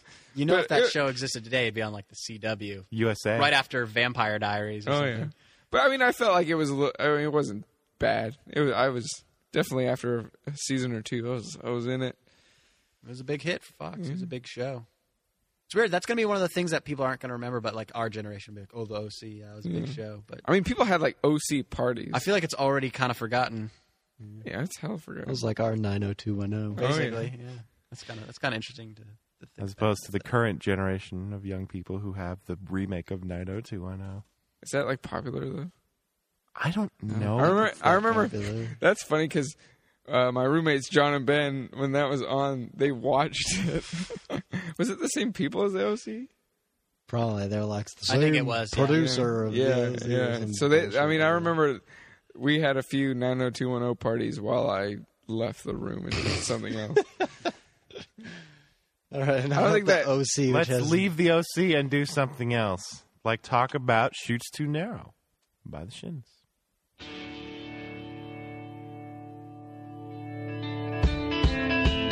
and I dressed to the golden door. I was starting on a storm again, pulling teeth from the principal when I tried to comprehend my mind, and it told of a design. How can you not love that song? There's so much that goes on in that one song, and it's like under three minutes. I remember this is one where the music video was the first thing. It had penguins in it, and I remember years later I was like, "What's?" I was talking to Sean. I was like, "What's that one with the the, the, the, the Shin song with the penguins in it?" He's like, "You mean like all of them?" I don't know if that's accurate. It was a funny answer though. So I was like, "I gotta check this out," and I guess Nancy you'd already acquired it or something. yeah, I think I bought it like right after I heard the music. Yeah, I was like, and you I, you let me borrow your copy. Actually, I don't think I heard it till 2000. Would you borrow my car? Sure. Uh, I don't think it was until two- 2004 because I uh, I also borrowed Modest Mouse, their big album from that from 2004, and I listened to that. I, I, you know, I went home and listened to them that night. That was a good night. and then I didn't listen to the Shins again for eight years. I don't know why, because I, I like this. I think it just got bogged down by all the other music I like. And then when I revisited the Shins this year because they had a new album come out, I checked out their like I, their whole discography, and this one, this album is my favorite. I think it's just the most ac- accessible. I, I- in a way, I feel like it's the one where they most feel like a band, even though it always sounded like it was kind of just James Mercer's thing, and they're just kind of his backing band, basically. But I don't know. they ju- It just has that kind of feeling that this is like a modern cool remember pop in my rock band. first band, the Grease Buckets, uh, we were we were struggling with singing well, and in like eighth grade, and I remember one of the girls in our band, Kristen, was like, "Why why can't we just sing like James Mercer? Like, how does he do that? Like, how does he just sing so well? Like, I, I love his voice." He sounds like the Lost Beach Boy or something. or like he's all the Beach Boys in one person. He just has such a natural, great voice that Yeah. it's either you have that good voice like that or you don't. Yeah. And he's so perfect for this kind of music. Are we getting to the. Don't you just, doesn't- don't you just Like, love that? I mean, he can sing. It's like he's in falsetto, but it's so loud, you know, and he can really belt it out. And it's But awesome. is he at falsetto? I But feel like that's he's the just thing, singing exactly. really high, and that's Yeah. just how his voice is, which is one of those things where it's like you just gotta be And- born with it. and, and that's the thing, though. I think he does do falsetto, but it's a thing like Chris Martin, where you can you can transfer you was transfer, I guess, between falsetto and not, and it's really clean. You know what I Mm-hmm. People mean? don't really notice yeah. it. And, and that just makes the it gives you an illusion that your range is like incredible, you know. Yeah, this is real good. It makes me sad that James Mercer went on to like kick everyone out of the band, basically. well, I think one guy was like total fuck up, and he just kind of like left, and I don't remember that the other guy. But then the drummer just got straight kicked out. It's like you're not really like eh, good enough for what I want on this next album. So see ya. I, I f- And now that guy it's has like, like- a taco truck in Portland. It's like I talked about on the other podcast. I feel like if the Shins was just called James Mercer, no one would have any problems with it. It's it's just weird because it's like it probably should just be considered a, his his thing. It just he he does it like it's a band, and that creates ill will towards him because he fires everybody because they're not good enough for his brilliant vision. I guess. I don't know. I listened to the episode of uh, WTF Mark Marin's podcast, and he did an interview with James Berkshire. He seemed to like everybody just kind of comes and goes as they want. It doesn't seem like he's firing everybody left and right with this huge ego. Get out of my face! I never want to see you again. I feel But that's like the- everybody's just yeah. like, you That's want to the- play on this, and sometimes they're like, no, and sometimes it's all right, I guess. But that's the perception it creates when it's like every When time people the are Shins coming album and comes going. out, it's like a whole different group of people. Yeah, I don't think it's, it's like that though. Well, he did. I'm he glad did it kick the isn't. drummer out though. It wasn't like you're kicked out. It's just like he kind of stopped talking to him, and then eventually he's like, "Oh, I'm not like in the band, am I?" He just kind of slowly re- brought other people in. But yeah, there's a- been a lot of people that have been in and out. I remember when like the lead singer of the Fruit Bats was like in their touring group. I almost put that album on here, but that's a good one too. Mouthfuls by Fruit Bats. Check it out if you want. Are we just doing random shout outs now? M83 had a good album that came out. You should listen to that. Sufjan Stevens, Michigan. That's a pretty good one. Yeah, I would. I was probably gonna put down the list, but I haven't listened to it in a while, and it wasn't on RDO, which is my streaming service of choice. So I just gave up. Uh, a band that was called Manitoba back then, but is now called Caribou, I Oh, don't care. put out an album that's really good. I can't remember what any of them are called. They're not on the Great list. shout out. but yeah, I think the Shins have a good shot then. That's sort of it's a nice album, succinct, poppy, Oh yeah. pleasant. Uh, should I move on with another one? Yes. Poppy and pleasant, straight to the point. Room on Fire by The Strokes.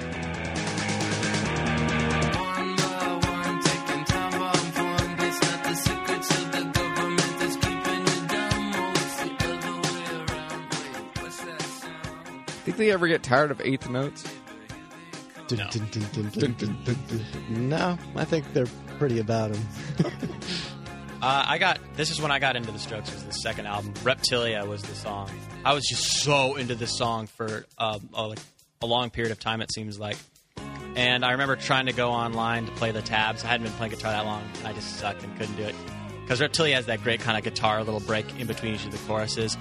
And then I remember, oh, I really want to like watch the video again because the video is pretty cool, but MTV2 doesn't just show it all day. So I got onto the computer, I, you know, I, the dial-up internet. If you guys remember that, Oh yeah. Sean The- has the family- no recollection of the that. family computer. We only had one. You had to go in the computer room. The computer room.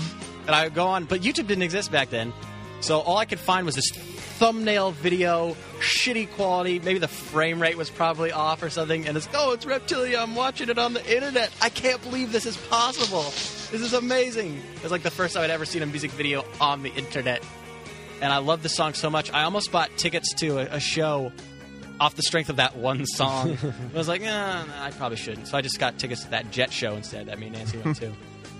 And then I went out to go. I was going to go buy this album, and they were sold out. So I bought the first one, which turned out to be a pretty good decision actually, buying the first one first. It's, that one's pretty great. The first one basically defined what a modern rock and roll band should sound like for me. I really love that one. And this one is kind of more of the same, but it's it's it's a little more, I guess. I don't know, a little more developed. They seem a little more confident. The production's maybe not as sparse as on the first album, which is kind of cool, and it rocks a little bit more too. Maybe a little more Like- variation in style too. Yeah. First half of this album just rocks, socks off. And I love, I've always loved the, the guitar interplay between Albert Hammond Jr. and uh, Nick Valenci. Here, like on, on this song, like the guitar sounds like a weird keyboard or something. Like he always had the coolest sounds that he'd make it do. you know. They're they're really really great. What I like about the Strokes is each member. It's like if you take out that one guy, it's like the song doesn't work. Every guy's part is so important. You know. Yes. Yeah. I don't know if, uh, Like if- Hall and I don't know Oates. if people are like agreeing with me or mocking me. It's hard to tell. no, I'm doing No, we're not mock. Okay. We would never mock. I, it's funny. I remember like buying the Strokes albums and then like passing them out to you guys. Like, oh, let's check- Here's the I- one. I, have How a- did I miss out on I this? got a burned copy of Is This It and Room on Fire. I remember no Sean on that trip to Mr. Allen's cabin. I totally hooked you up. Well, I gave you the Strokes album. Like we each gave each other an album to listen to on the ride. You gave Oh, me yeah. a Pillows album. That was pretty good. It's like hell rocked. God, I love those guys. Yeah, and I gave you uh, the first Strokes. We're like, yeah, these are pretty good. Yeah. Room on Fire, though, I guess, because since Reptilia was a song I love, you know, first with the Strokes, I like those albums pretty even, which is weird because I feel like most people like the first one more, and I do like I do like that a lot, but I like both of them a lot, so it's always been kind of a battle to decide which one I liked more. But I think that's good. It's good when you like two albums a lot. You know, it's kind of like Weezer with Weezer, the Blue Album, Pinkerton. It's like I'm glad that I don't know which one I like better. It's, it's cool when a, a band can release two really great albums because the Strokes, I don't know if they've really, they haven't really, you know, been as good as those on those first two ones since then. Yeah, I wonder. You talked about how each member is such an important part to the band. It's interesting that the first two albums, like all the songs, were just written by Julian Mm-hmm. Casablancas, and it seemed like with the later two, everyone else started participating. but the albums weren't as good. So I don't know if maybe that was a better dynamic for the band, just letting him do all the songwriting. That and yeah, and I think I don't even with Julian, Julian Casablancas songwriting. I don't know if he knows where to take the band. I feel like their last album, the songs are getting really complicated. It was like they have like six different parts in the song. They're still I still like them a lot. It's just they they're a lo- they, I don't know. It just I don't think any of them are sure where to take the band. yeah, because I don't know what I want a direction-wise. new Strokes album really to sound Yeah, like. I it's- say I'd say I want it to sound like an old one, but like I don't really know what that means. I'm not mean, sure I even that's- want a new Strokes. Yeah, I album mean that's anymore. just hard when a band releases an al- a first album where it's just their sound is so distinct and so of its time and so just kind of perfect that it's like where do you go from here? Mm-hmm. But yeah, I love Room on Fire. I was I just listened to it like yesterday for the first time in such a long time, and I was just going on a walk listening to it, and just suddenly it's like remember that scene in The Grinch where his heart's like all shriveled, and then it gets all big, and it breaks that I don't know X-ray mach- X-ray machine thing around it. Like I was starting to to feel that, and it's like wow, this really this really brings me back to that that period. That I like to, th- you know, think about fondly the garage rock revival. If you want Mm-hmm. to pretend like that was a real thing, where like there's all those the bands that really rocked I mean it kind of was a thing you know, he had the white stripes and the strokes and stuff. because a lot of those bands were getting signed to major labels which wouldn't have really happened. And it's, it's just like rock is back, Yeah. which seemed cool. And it's kind of gone evolved, like I said earlier, I think into alternative, which I like too. But I'll always cherish that because it's my, it's more my youth and And there's more of an electronic Young man, influence now. I'm a I young think. man, and we, you know, you tend to remember the things you like and romanticize the past. I mean, in actuality, it's probably I'd say music's probably just as good at now as it was back then. It's just oh, I think fondly of my younger years. so it's one of those kind of things. Yeah. But there's yeah, Room on Fire, beautiful. Oh, And you, the song you played is my favorite Stroke song of all time. Oh, really? The end has no end. I think that'd be sweet if I played that at my, my funeral. That'd be pretty sweet. I was trying to sing a dubstep. We're not getting to that yet. Yet. Uh, let's move on with an album by Ted Leo and the Pharmacists, Hearts of Oak. One second. One second. All right. Hearts of oak. Thank you.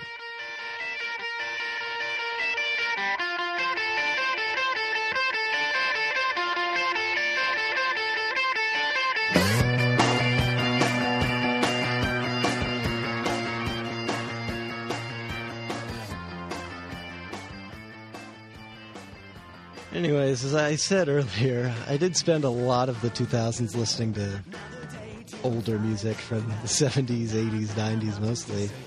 And so when the decade ended around 2002, 2000, not 2002, 2010 and 2011, I, I spent a lot of time like catching up with a lot of bands that I felt like I'd missed out on. And Ted Leo was definitely one of them. Uh, this kind of does remind me of a lot of the bands that were part of the garage rock revival thing because they just had this kind of straight ahead rock approach. I mean, there's kind of a punk, a little bit of a ska influence, but bands are, the sounds are just really upbeat and full of energy. I really love Ted Leo's vocal style because it seems like he's always going up to these really high registers. You just imagine that he's like red in the face singing all these songs. so embarrassed. No, because he's God, he's just going so high. He got no more air to breathe. Oh, now you know what I'm saying. Yeah, Now you get it. I thought you meant he went so high and then he was embarrassed because people were hearing these high notes out of a man. Yeah, maybe that too. It's funny because when I put on this album, I heard like all of it today. Yeah, I was expecting the vocals to be like really angsty because of the music, because of rock, but they're more like m- melodic, and which I really like that kind of. I mean, that, that's how I felt about it at least. I like that, that interplay between more melodic vocals. Like, it's pretty rocking. Can you tell me why on the al- album cover they look like a soccer team? I don't know. They look like it's like is this an album by like the Seattle Sounders? they're all wearing like these green that jerseys. album cover was very misleading to me because I thought these guys were British when I first heard That them. totally looks like a British album because they cover. kind of sound British too. It's like, what's up with these guys? They're from like They're Washington Ameri- D.C. Yeah. or something. That's like the most American place you could come from. Yeah, theoretically. had Ted Leo been around for a while before this album came out, or were they like newer on? They This? had had a couple albums. Their one before this, um, The Tyranny of Distance, I might like better than this one. I don't know. It's pretty close. They're both really good. Is Ted Leo a real person or just a made up name for a band? No, he's the main guy. He seems to have kind of a James Mercer thing going on where he kind of just switches band members all the time. Yeah, But I feel like that's more okay when you're Ted Leo and the pharmacist. See, When you're not just the See? pharmacist. See Yeah. what I was saying earlier? Yeah, it makes sense to me now. It- It did then too, but now even more so. All right. my only regret is I haven't spent much time with this album, but I, I, I liked what I heard. It was pretty good. All right, we talked about it. We do have a lot. We have more, so let's just move on because I don't think this one needs to make the list. I'm not that passionate about it, but it's good. Here's one that I think should make the list because I'm pretty passionate about it. It's the White Stripes, an elephant.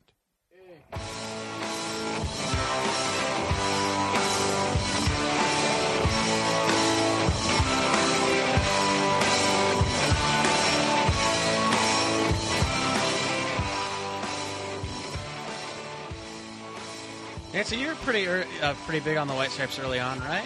Early on, Yeah. my passion faded. Fashion faded. Because I was really into like their music videos, which were awesome. But I didn't actually listen to their albums till way later. So this isn't really. I have I have nostalgia for the singles, but not the albums themselves. Like I remember when Hardest Button, Button uh, was new, and I was like, "This is so cool, this song." And I remember I was in guitar class, like jamming to this with Ryan Moore. Nice. Yeah, who's- yeah, you guys remember Ryan Moore, just kind of slacker looking guy who trying to be Kurt Cobain or something.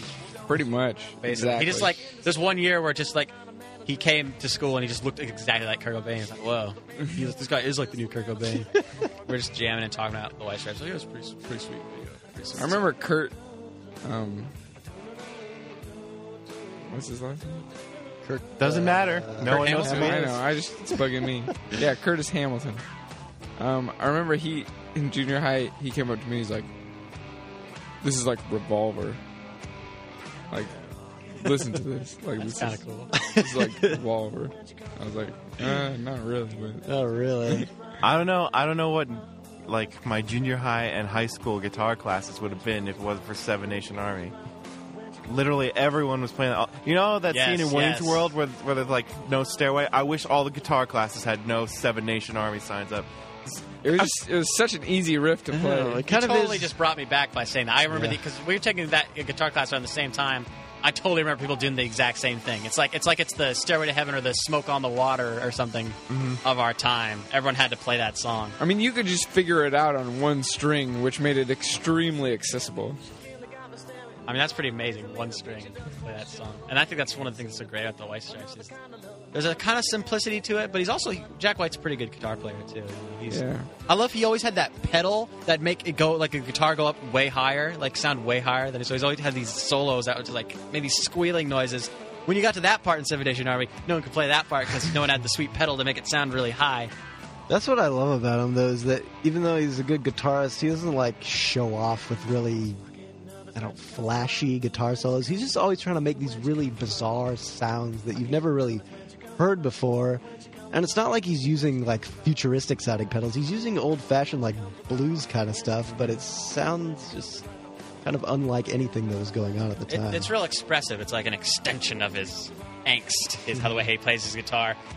And it, it, he has to hold down everything because, I mean, Meg White, you know, bless her heart, isn't really a great drummer. I mean, she's just, she gets by. I think that's the reason. I mean, as a drummer, I just, I eh, You distracted. it it just kind of turned me off. It's just funny because Hey, Jack wait. White is a way better drummer Yeah. himself. But even. it's not like she's her her playing doesn't take away from it. It's just like she does the same thing every song. You know, she doesn't. it has a kind of charm to it. I mean, she's she's just not trying to do too much. She's just trying to fit in with the music, which is great because I mean, it, it's fine for what the White Stripes is. You know what I mean? yeah, it's weird because like She stays within herself. I mean, it's not like she's she's not bad. She's not. I mean, she's not a great drummer, but she's. You know what I mean? In I the feel White like it makes the band work in a more Yeah. interesting way than if he had a really virtuoso drummer because Mm-hmm. it's, the music has this sort of like primal, just, just raw kind of thing to it that I think is kind of a reaction to the drums. I mean, you look at Jack White's most recent solo album where he's got a bunch of professional musicians, and it's just not as exciting to hear him, you know, so polished. Yeah, you know it's funny on that last album, Blunderbuss. The song I like the most is the one that like sounded most like the White Stripes, which is like 16 saltines. It's like, man, I really miss that now. It's it's so sad that they broke up. And there was a, a playfulness between Meg and Jack. Yeah, people are like, are they brother and sister? Or like you know, but no, they were they were once married and then he took her name. took her name. That there's there's the truth, people. You've heard it now. That's weird. yeah, White's a cool last name. Look at Walter White. and he's just one of the great like just iconic rock musicians kind of of our time i i, was, I felt very fortunate to go see him play at the rack and tours every song he he always has to switch over instruments do sweet solos lots of improvisation you just feel like every show is something different and exciting like i know with the white stripes they didn't write set lists they just went out and he's like okay now we're playing this song and they just do it so they'd be different every night there's just that kind of spontaneity to their to their music like jack white just wrote the song a few seconds ago now they're recording it and that's so cool. That makes it so much more exciting. Yeah, and primal in times. That's cool. S- Seems like a pretty primal guy. Some dark underneath there, maybe. And I think Elephant is maybe the best White Stripes album. I mean, Yeah. We didn't say it, but it probably is. I mean, right? I feel like White Blood Cells is held in pretty high regard, but yeah, I've always been a way bigger fan of Elephant. so let's keep it.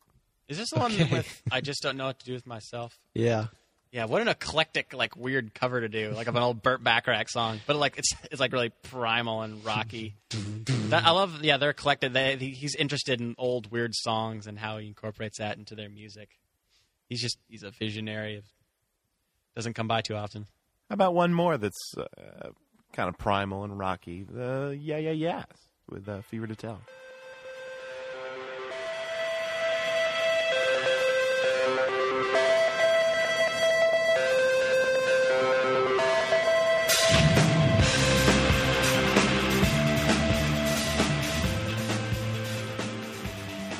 I remember when this band was new. I was like, "These- these people think they're so cool. You know, their guitarist, so like, we're all black. He always like pretended like he didn't want to be there. And they had like a nerdy looking hipster guy on drums. Karen O's pretty cool though. She kind of looks like this weird like prom disaster. But this this album, Like us. yeah, like uh, Let's not like go us there. at prom. yeah, and but then when they all and they didn't even have like a bass player. I mean, they, it sounds like they did on some of the tracks on the album. I don't know, but uh, this album is, is I don't know. It's so weird, but it's so raw and punky, and it's so cool. It's hard to put into words. Kind of like a weird mishmash of genre. I don't even really know what you call it. I think Maps is a song that hooked most people in. I remember them playing at the MTV Music Awards back when I guess that meant something to me.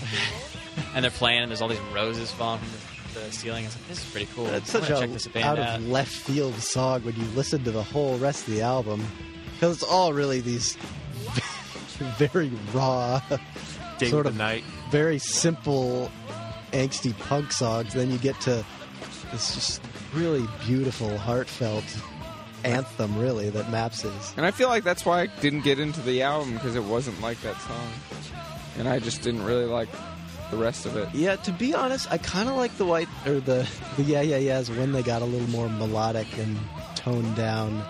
Because of this album, I kind of just found myself listening to those three tracks at the end of it: Maps, Y Control, and Modern Romance. The rest is it's good, but uh, I needed See, something I'm a little the exact more. opposite. I love the Yeah Yeahs when they were just raw and Yeah. just like vicious because there's not a lot of bands like that with like a female singer that are so experimental. They have like a lot of songs that like I bet they came up with in just like five seconds. Like oh let's start let's start playing let's start recording it because you have these songs like two minutes long, like you know barely two minutes, and it just feels so fresh. Like they were just inspired all the time to just record anything, you know that that came to them. And I I think it's really really intense. Where do you stand on the issue, Sean? I feel like Show Your Bones was the one that got me into E Yeah Yeah Yeahs. But, like, before I just looked it up, I couldn't even remember what that album was called. so I guess I'm pretty seriously about Fear to Tell. Okay, You, you you tried to introduce it to your family right? Yeah, that's right. When I was just getting into Yeah Yeah Yeahs, uh, I was on a, a family road trip, and they're like, "Sean, you want to play some music?" And I just, I didn't really know what I was choosing, and I chose "Fever to Tell." And they weren't ready. They they took away my music privileges after about Well, twenty what's seconds. this, this first song is it's rich, right? Yeah, Um, rich, rich. It's like She's strangely moaning. sexual, She's moaning orgasmic a lot. kind of. She does a lot of moaning. Yeah, it's like oh my god. Oh, there's a lot of moments on around this album. She's oh, oh, oh. But I just think she's so cool. She really stands You out. think I think she's so cool. she's so cool. Well, I like back then. I was like, they think they're so cool, but now I'm like, yeah, 'cause they are. now, won me over. Now I think "It's Blitz" is probably my favorite overall, though. If we're going further, I really like deeper that into one. the future. See, I miss the old like rock and heavy. I Mm-hmm. miss rock, Sean. Rock's gone. It's turned into this electronic. Don't crap. worry, John. The darkness is back, and they're gonna save you with their rock. Except you said you didn't really like it. oh yeah. Mission failed. Mission failed. Well, uh, at least uh, Chad Kruger's dating Avril Lavigne now, so that'll probably result in something you like, right, John? Like the a black hole of Yeah, go on. terribleness opening up in the world. Yeah. I don't, I don't like that that much. Like anyone You don't should. like black holes of terribleness? What's your problem? Anyways, we got a late addition to this list. Um, something to say by the defenestrators. Oh, the hubris. Hey, I didn't do it.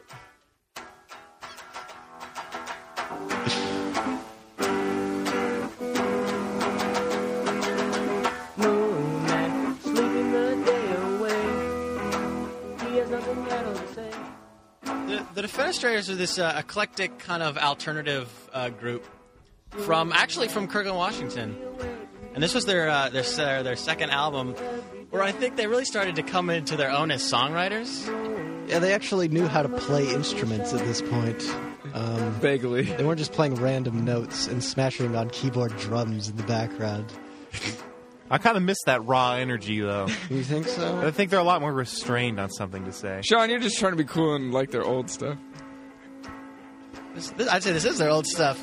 It's pretty old. Not the oldest. But yeah, this song is uh, Moon Man, which is pretty, which is some pretty deep themes about I think isolation and kind of that that the dark side of the American dream. I mean, that was a recurring theme with those guys always. They just they couldn't beat away the darkness. It just engulfed them with every exploration. Of And even though the the song only has three chords, there's That's all it needs. there's something about it. There's just this raw energy to it. Listen to this solo. Listen to this. I mean, Matt Karstens is just bringing it at the highest level of rock. And they all they all wrote songs too. It wasn't just like one guy. It was a very collaborative effort, and I think it came together in a really impressive way. And I mean, technically, the production, um, you know, they used. It's really unlike anything you're hearing. Yeah, I at the mean, time. you- it's kind of a return to the lo-fi sound Yeah, of the I- they, '90s. they definitely took you an had- approach with the. Uh, but they still stayed in the digital world with uh, Microsoft Sound Recorder. They Uh, just- you didn't really see that that much those days. Hmm. It was like lo-fi meets new technology in a way that just it was unbelievable. You don't see many bands going that route. It's interesting how a lot of songs they run about 60 seconds, and then there's this like kind of pause, and that starts up again. It's like you don't really hear a lot of bands that do stuff like that, where the song you you you don't finish it. you don't finish it during the take, and then you, Because you start didn't re-record- put enough time on sound recorder. Then you gotta re-record it, and you put it together, and there's this weird gap where there's nothing happening. But heaven forbid, like just try it again. No, that would be far too much work. Well, I think the songs. I mean, they they seem may seem simple now, but back then there's a complexity to them. I think they they're tough to do again. It was music for our times, really. Yeah, and when you had to do like 15, 16 tracks or something, you know, you had to get through it. You had to. There's this Why did we have Drive. to do so many songs? because everybody had to write like six, and they're all great. There's some great.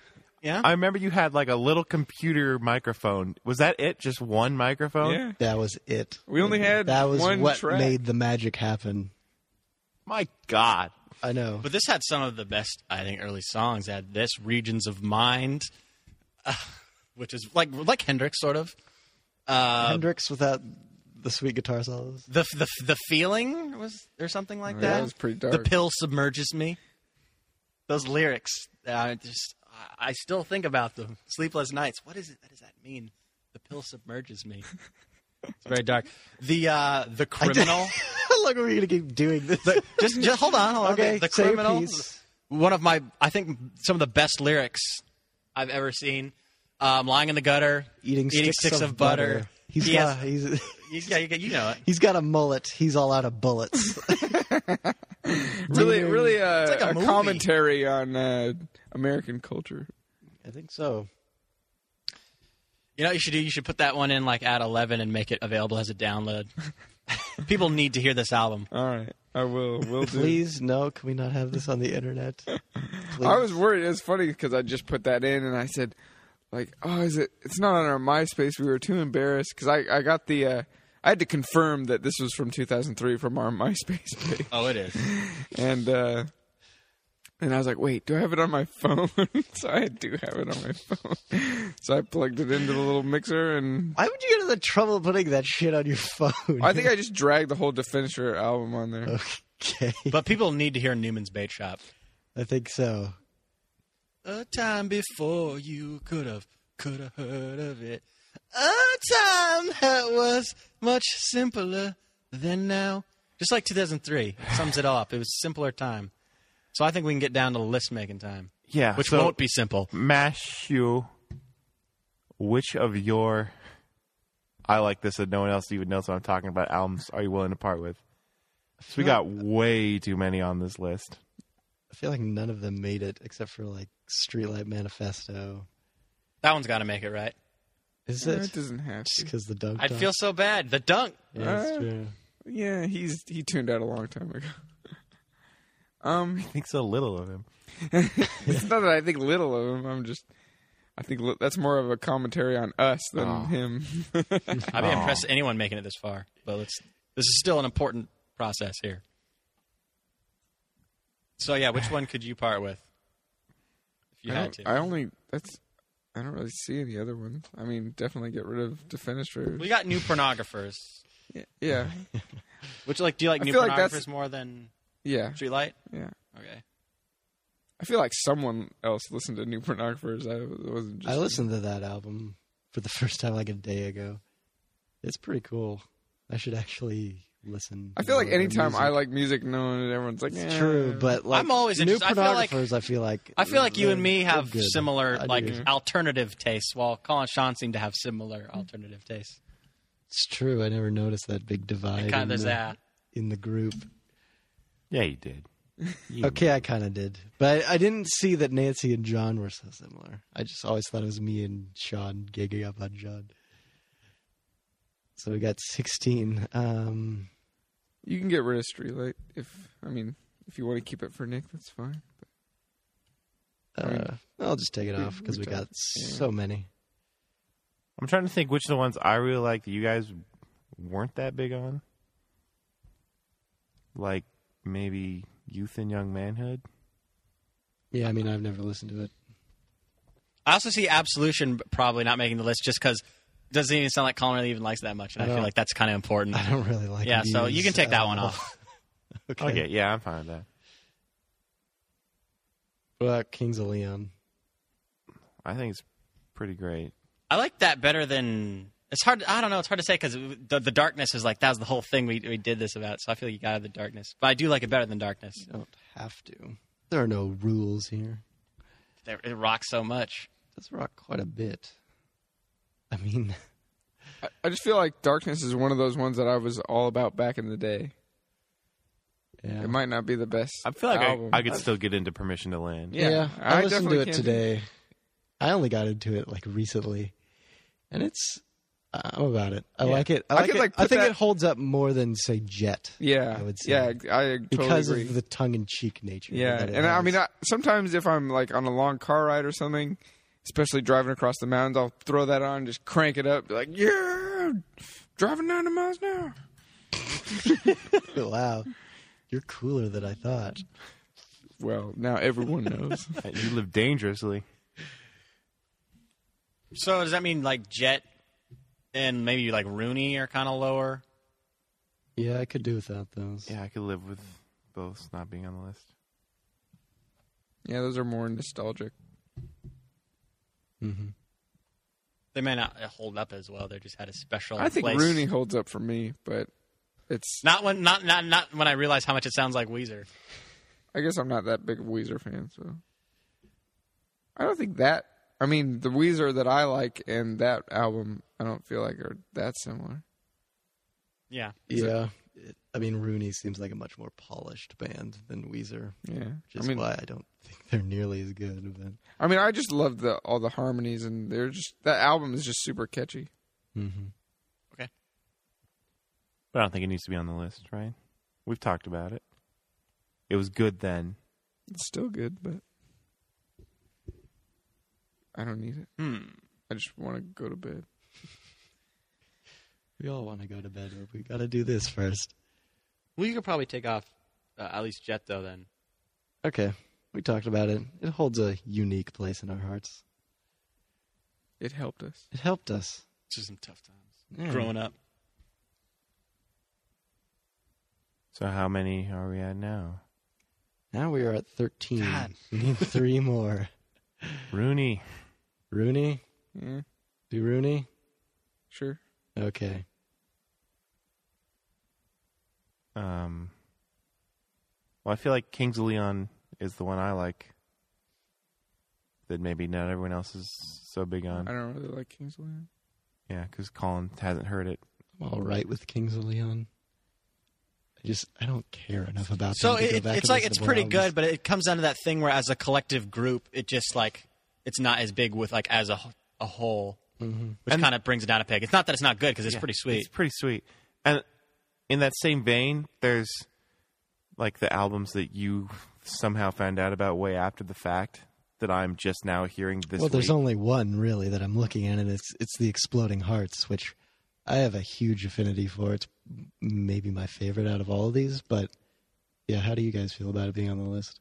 Fine. I feel like everybody should at least have their at least one. If it's really like has like resonates with them, I feel like that we could keep it. Because Yeah. that's something I listen to now, and I feel like I'll be listening to it for years. It's not like what I heard. I just I haven't had as much time to kind of how do I feel about absorb it. Yeah, it? absorb it. So we can you, we can we probably keep it on the list. Yes. Yeah. that makes me very happy.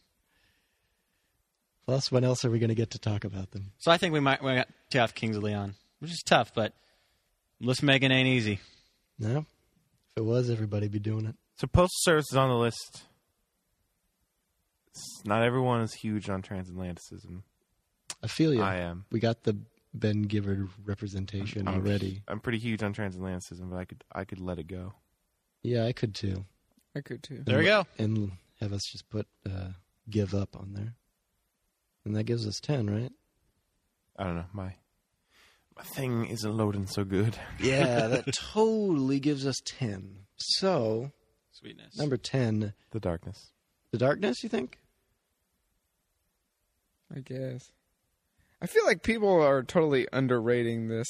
As a, I mean, I think it's pretty good. I'll Okay. say higher. I feel like we're rating it about right. I feel like It's people are pretty like, good, but yeah, it's not like an album for the Y- ages. you know what else is at the bottom for me? Yeah. The new porn new pornographers. But I know that's up real high for Nancy. Yeah, be on the lower end. for And me I too. guess probably Fever to I feel Tell. like if you just listened to it back then and just didn't ignore it for no reason, you'd be all about. No, it. it, it sounds good now. I I, like don't. it. I don't think it's a nostalgic one. I think it's one that really holds. I, up. w- I would have complained it's more just if I, didn't haven't like it. Mm. listened to it as much. and I don't think Sean has either. I told you I got this weird problem where I'm all about Nico Case and it's making it hard for me to get into new pornographers. But it's not like she sings like that much. I feel like she's on there quite a bit. She's on the court, but uh, like a lot of it is she's just doing backup vocals. Mm-hmm. Sounds like the darkness might end up lower. Uh, also, I'm I'm not like I don't need to have it still moves really high. As much as I like my morning jacket, I, I can kind of agree with that. If you could give me eight, I'll be happy. For what? for new pornography. All right, let's you make do it. that? Let's make it eight and try to work around it, huh? Just Okay. For fun, just for fun. Then what's 10?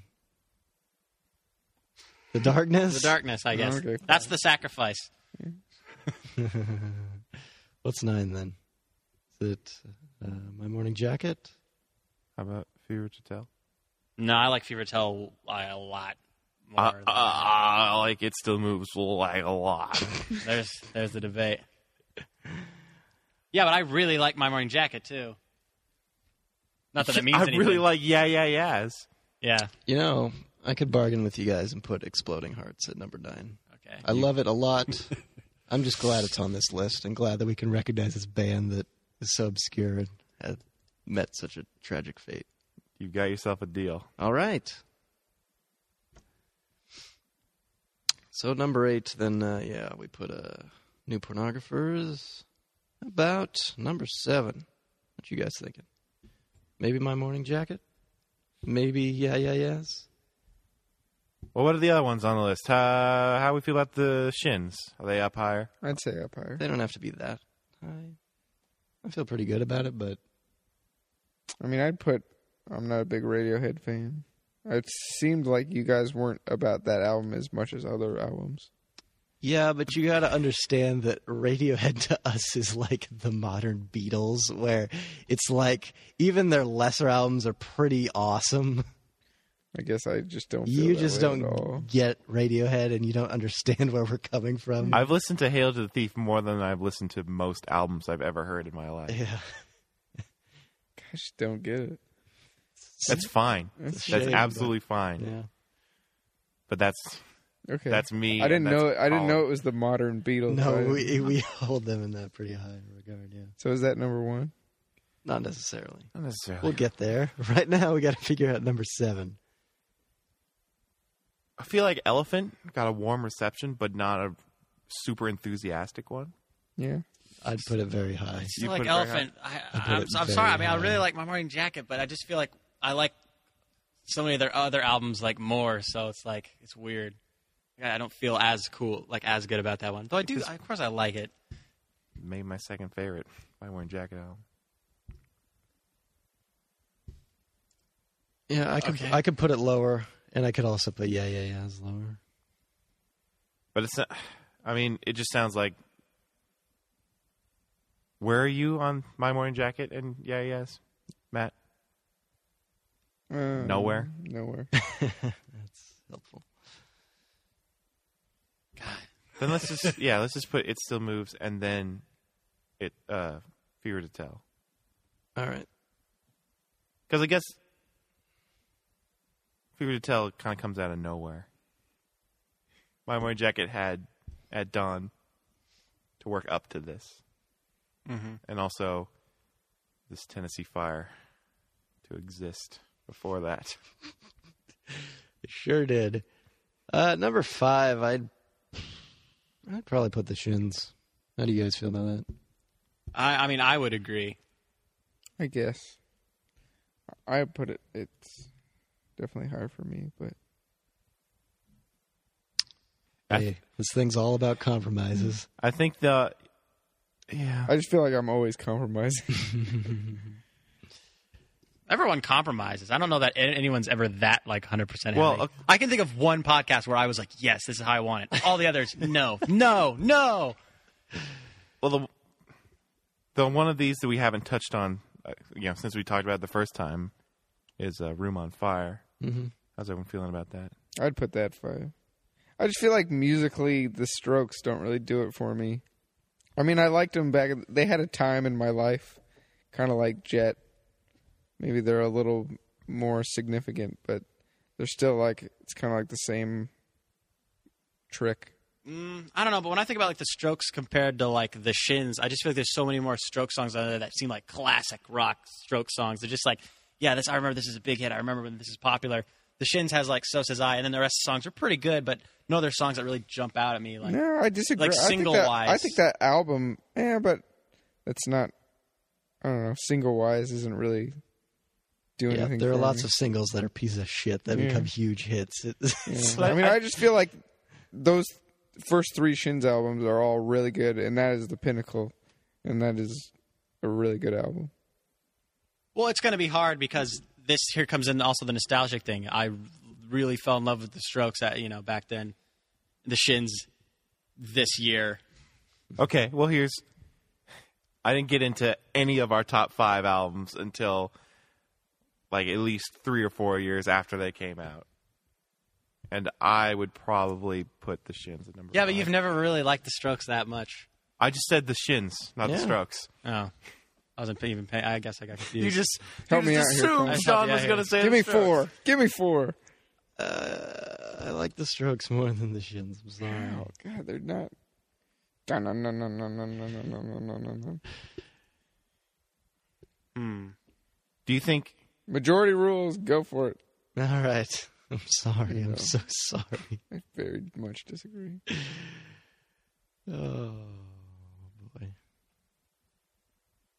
All right, so we got our top three. What's the order for you guys? You guys want to just blurt it out? Your top, what what you would put the order as? Sure. Do one of those. That never works. Three, but- two, one, or one, two, three. three, two, one. Uh, Do it. Elephant. Hail to the thief. Give up. I don't even know. I'm giving my I'm giving my vote to Colin. I have a feeling we're on a similar wavelength. I Golden would Thief, go. Uh, elephant. I don't think we are on the same wavelength. Well, just give it give it to me. I would do "Hail to the Thief, Give Up, Elephant." Yeah, that sounds good. I'd put give up one. Okay, Um, so hail to the thief. yeah, probably that's- three. You guys okay with that? Yeah. That's fine. with me. That's what I want. That's 'Cause- what I want. I was the only one who didn't put it at three.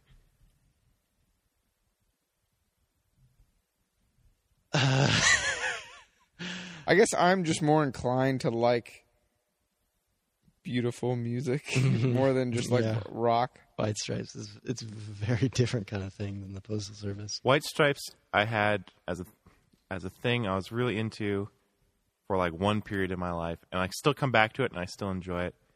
But give up. I listen to all the time. Yeah, I of mean, my I could favorite just albums. be in a give up mood and just put it on and listen to the whole thing. It's time to give up. It's time to give up. Putting it on. I'm just gonna eat a whole bag full of M and M's and watch. I don't know The Vampire OC. Diaries. Real, real world, real world San Diego. Sure, That's like the season I remember most distinctly. What about the Seattle season where he slaps? That was like 1997 or something. That was way. I was like a little kid. I wasn't watching Real World. I never watched Real World ever. I just I watched know all it. of Real World San Diego. I just know it from VH1. That's the you only know? one I watched Um, all. of. Why did you watch all of Real World San Diego? That was my young and more vulnerable years. I really don't care at this point. I, I'm, I'm hearing a big yeah for Postal Service at one. I don't. I mean, I, I probably like White Stripes more, but I don't like. I don't really want to fight it. yeah, me too. I'm too tired. Yeah, Oh. so just. I mean, yeah. Elephant it, it, yeah, is definitely one of my favorite albums. Probably the decade. It's probably a more important album than Give Up. Maybe. Probably, but I mean, give up. I think it was definitely kind of unlike anything that had come before it. I feel like even being like from like the Seattle area, Ben Gibbard's music is so integral to our lives. You know, it's like he's such an important rock, you know, figure to us. At least I don't know. I feel that way. So do I. Yeah, Like, And I he's feel so like cool. he, he, it's like Felix Hernandez. He loves us too. yeah, yeah, he loves us too. He ate at the taco, the fancy taco time made of glass. Oh yeah. I think there's a Death Cab video where they're actually like it was filmed at that whirly ball place that we went to. They're just playing whirly ball and like you know Yeah. jamming in the middle of the whirly ball. That's court. awesome. I know. All right. Technically, uh, Fine. You won us over, Ben Gibbard, with your So- Seattle appeal. Our top 10 albums from 2003. Number 10, The Darkness, Permission to Land. Number 9, Exploding Hearts, Guitar Romantic. Number 8, The New Pornographers. So that weird. Electric version. Number 7, My Morning Jacket, It Still Moves. Number 6, Yeah Yeah Yeahs, Fever to Tell. Number 5, The Shins, Shoots Too Narrow. Number 4, The Strokes, Room on Fire. Number 3, Radiohead, Hail to the Thief. Number 2, The White Stripes, Elephant. And number 1, The Postal Service, give up. Well, if you want to shake it like a Polaroid picture and head on over to mildlyplease.com and leave a nice little comment about your uh, maybe your opinions of the show, maybe some advice for the future, whatever you want, we'd really appreciate it. Otherwise, just keep subscribing on iTunes. Maybe write a five star review. That'd be awesome. Anyway, we'll see you next week.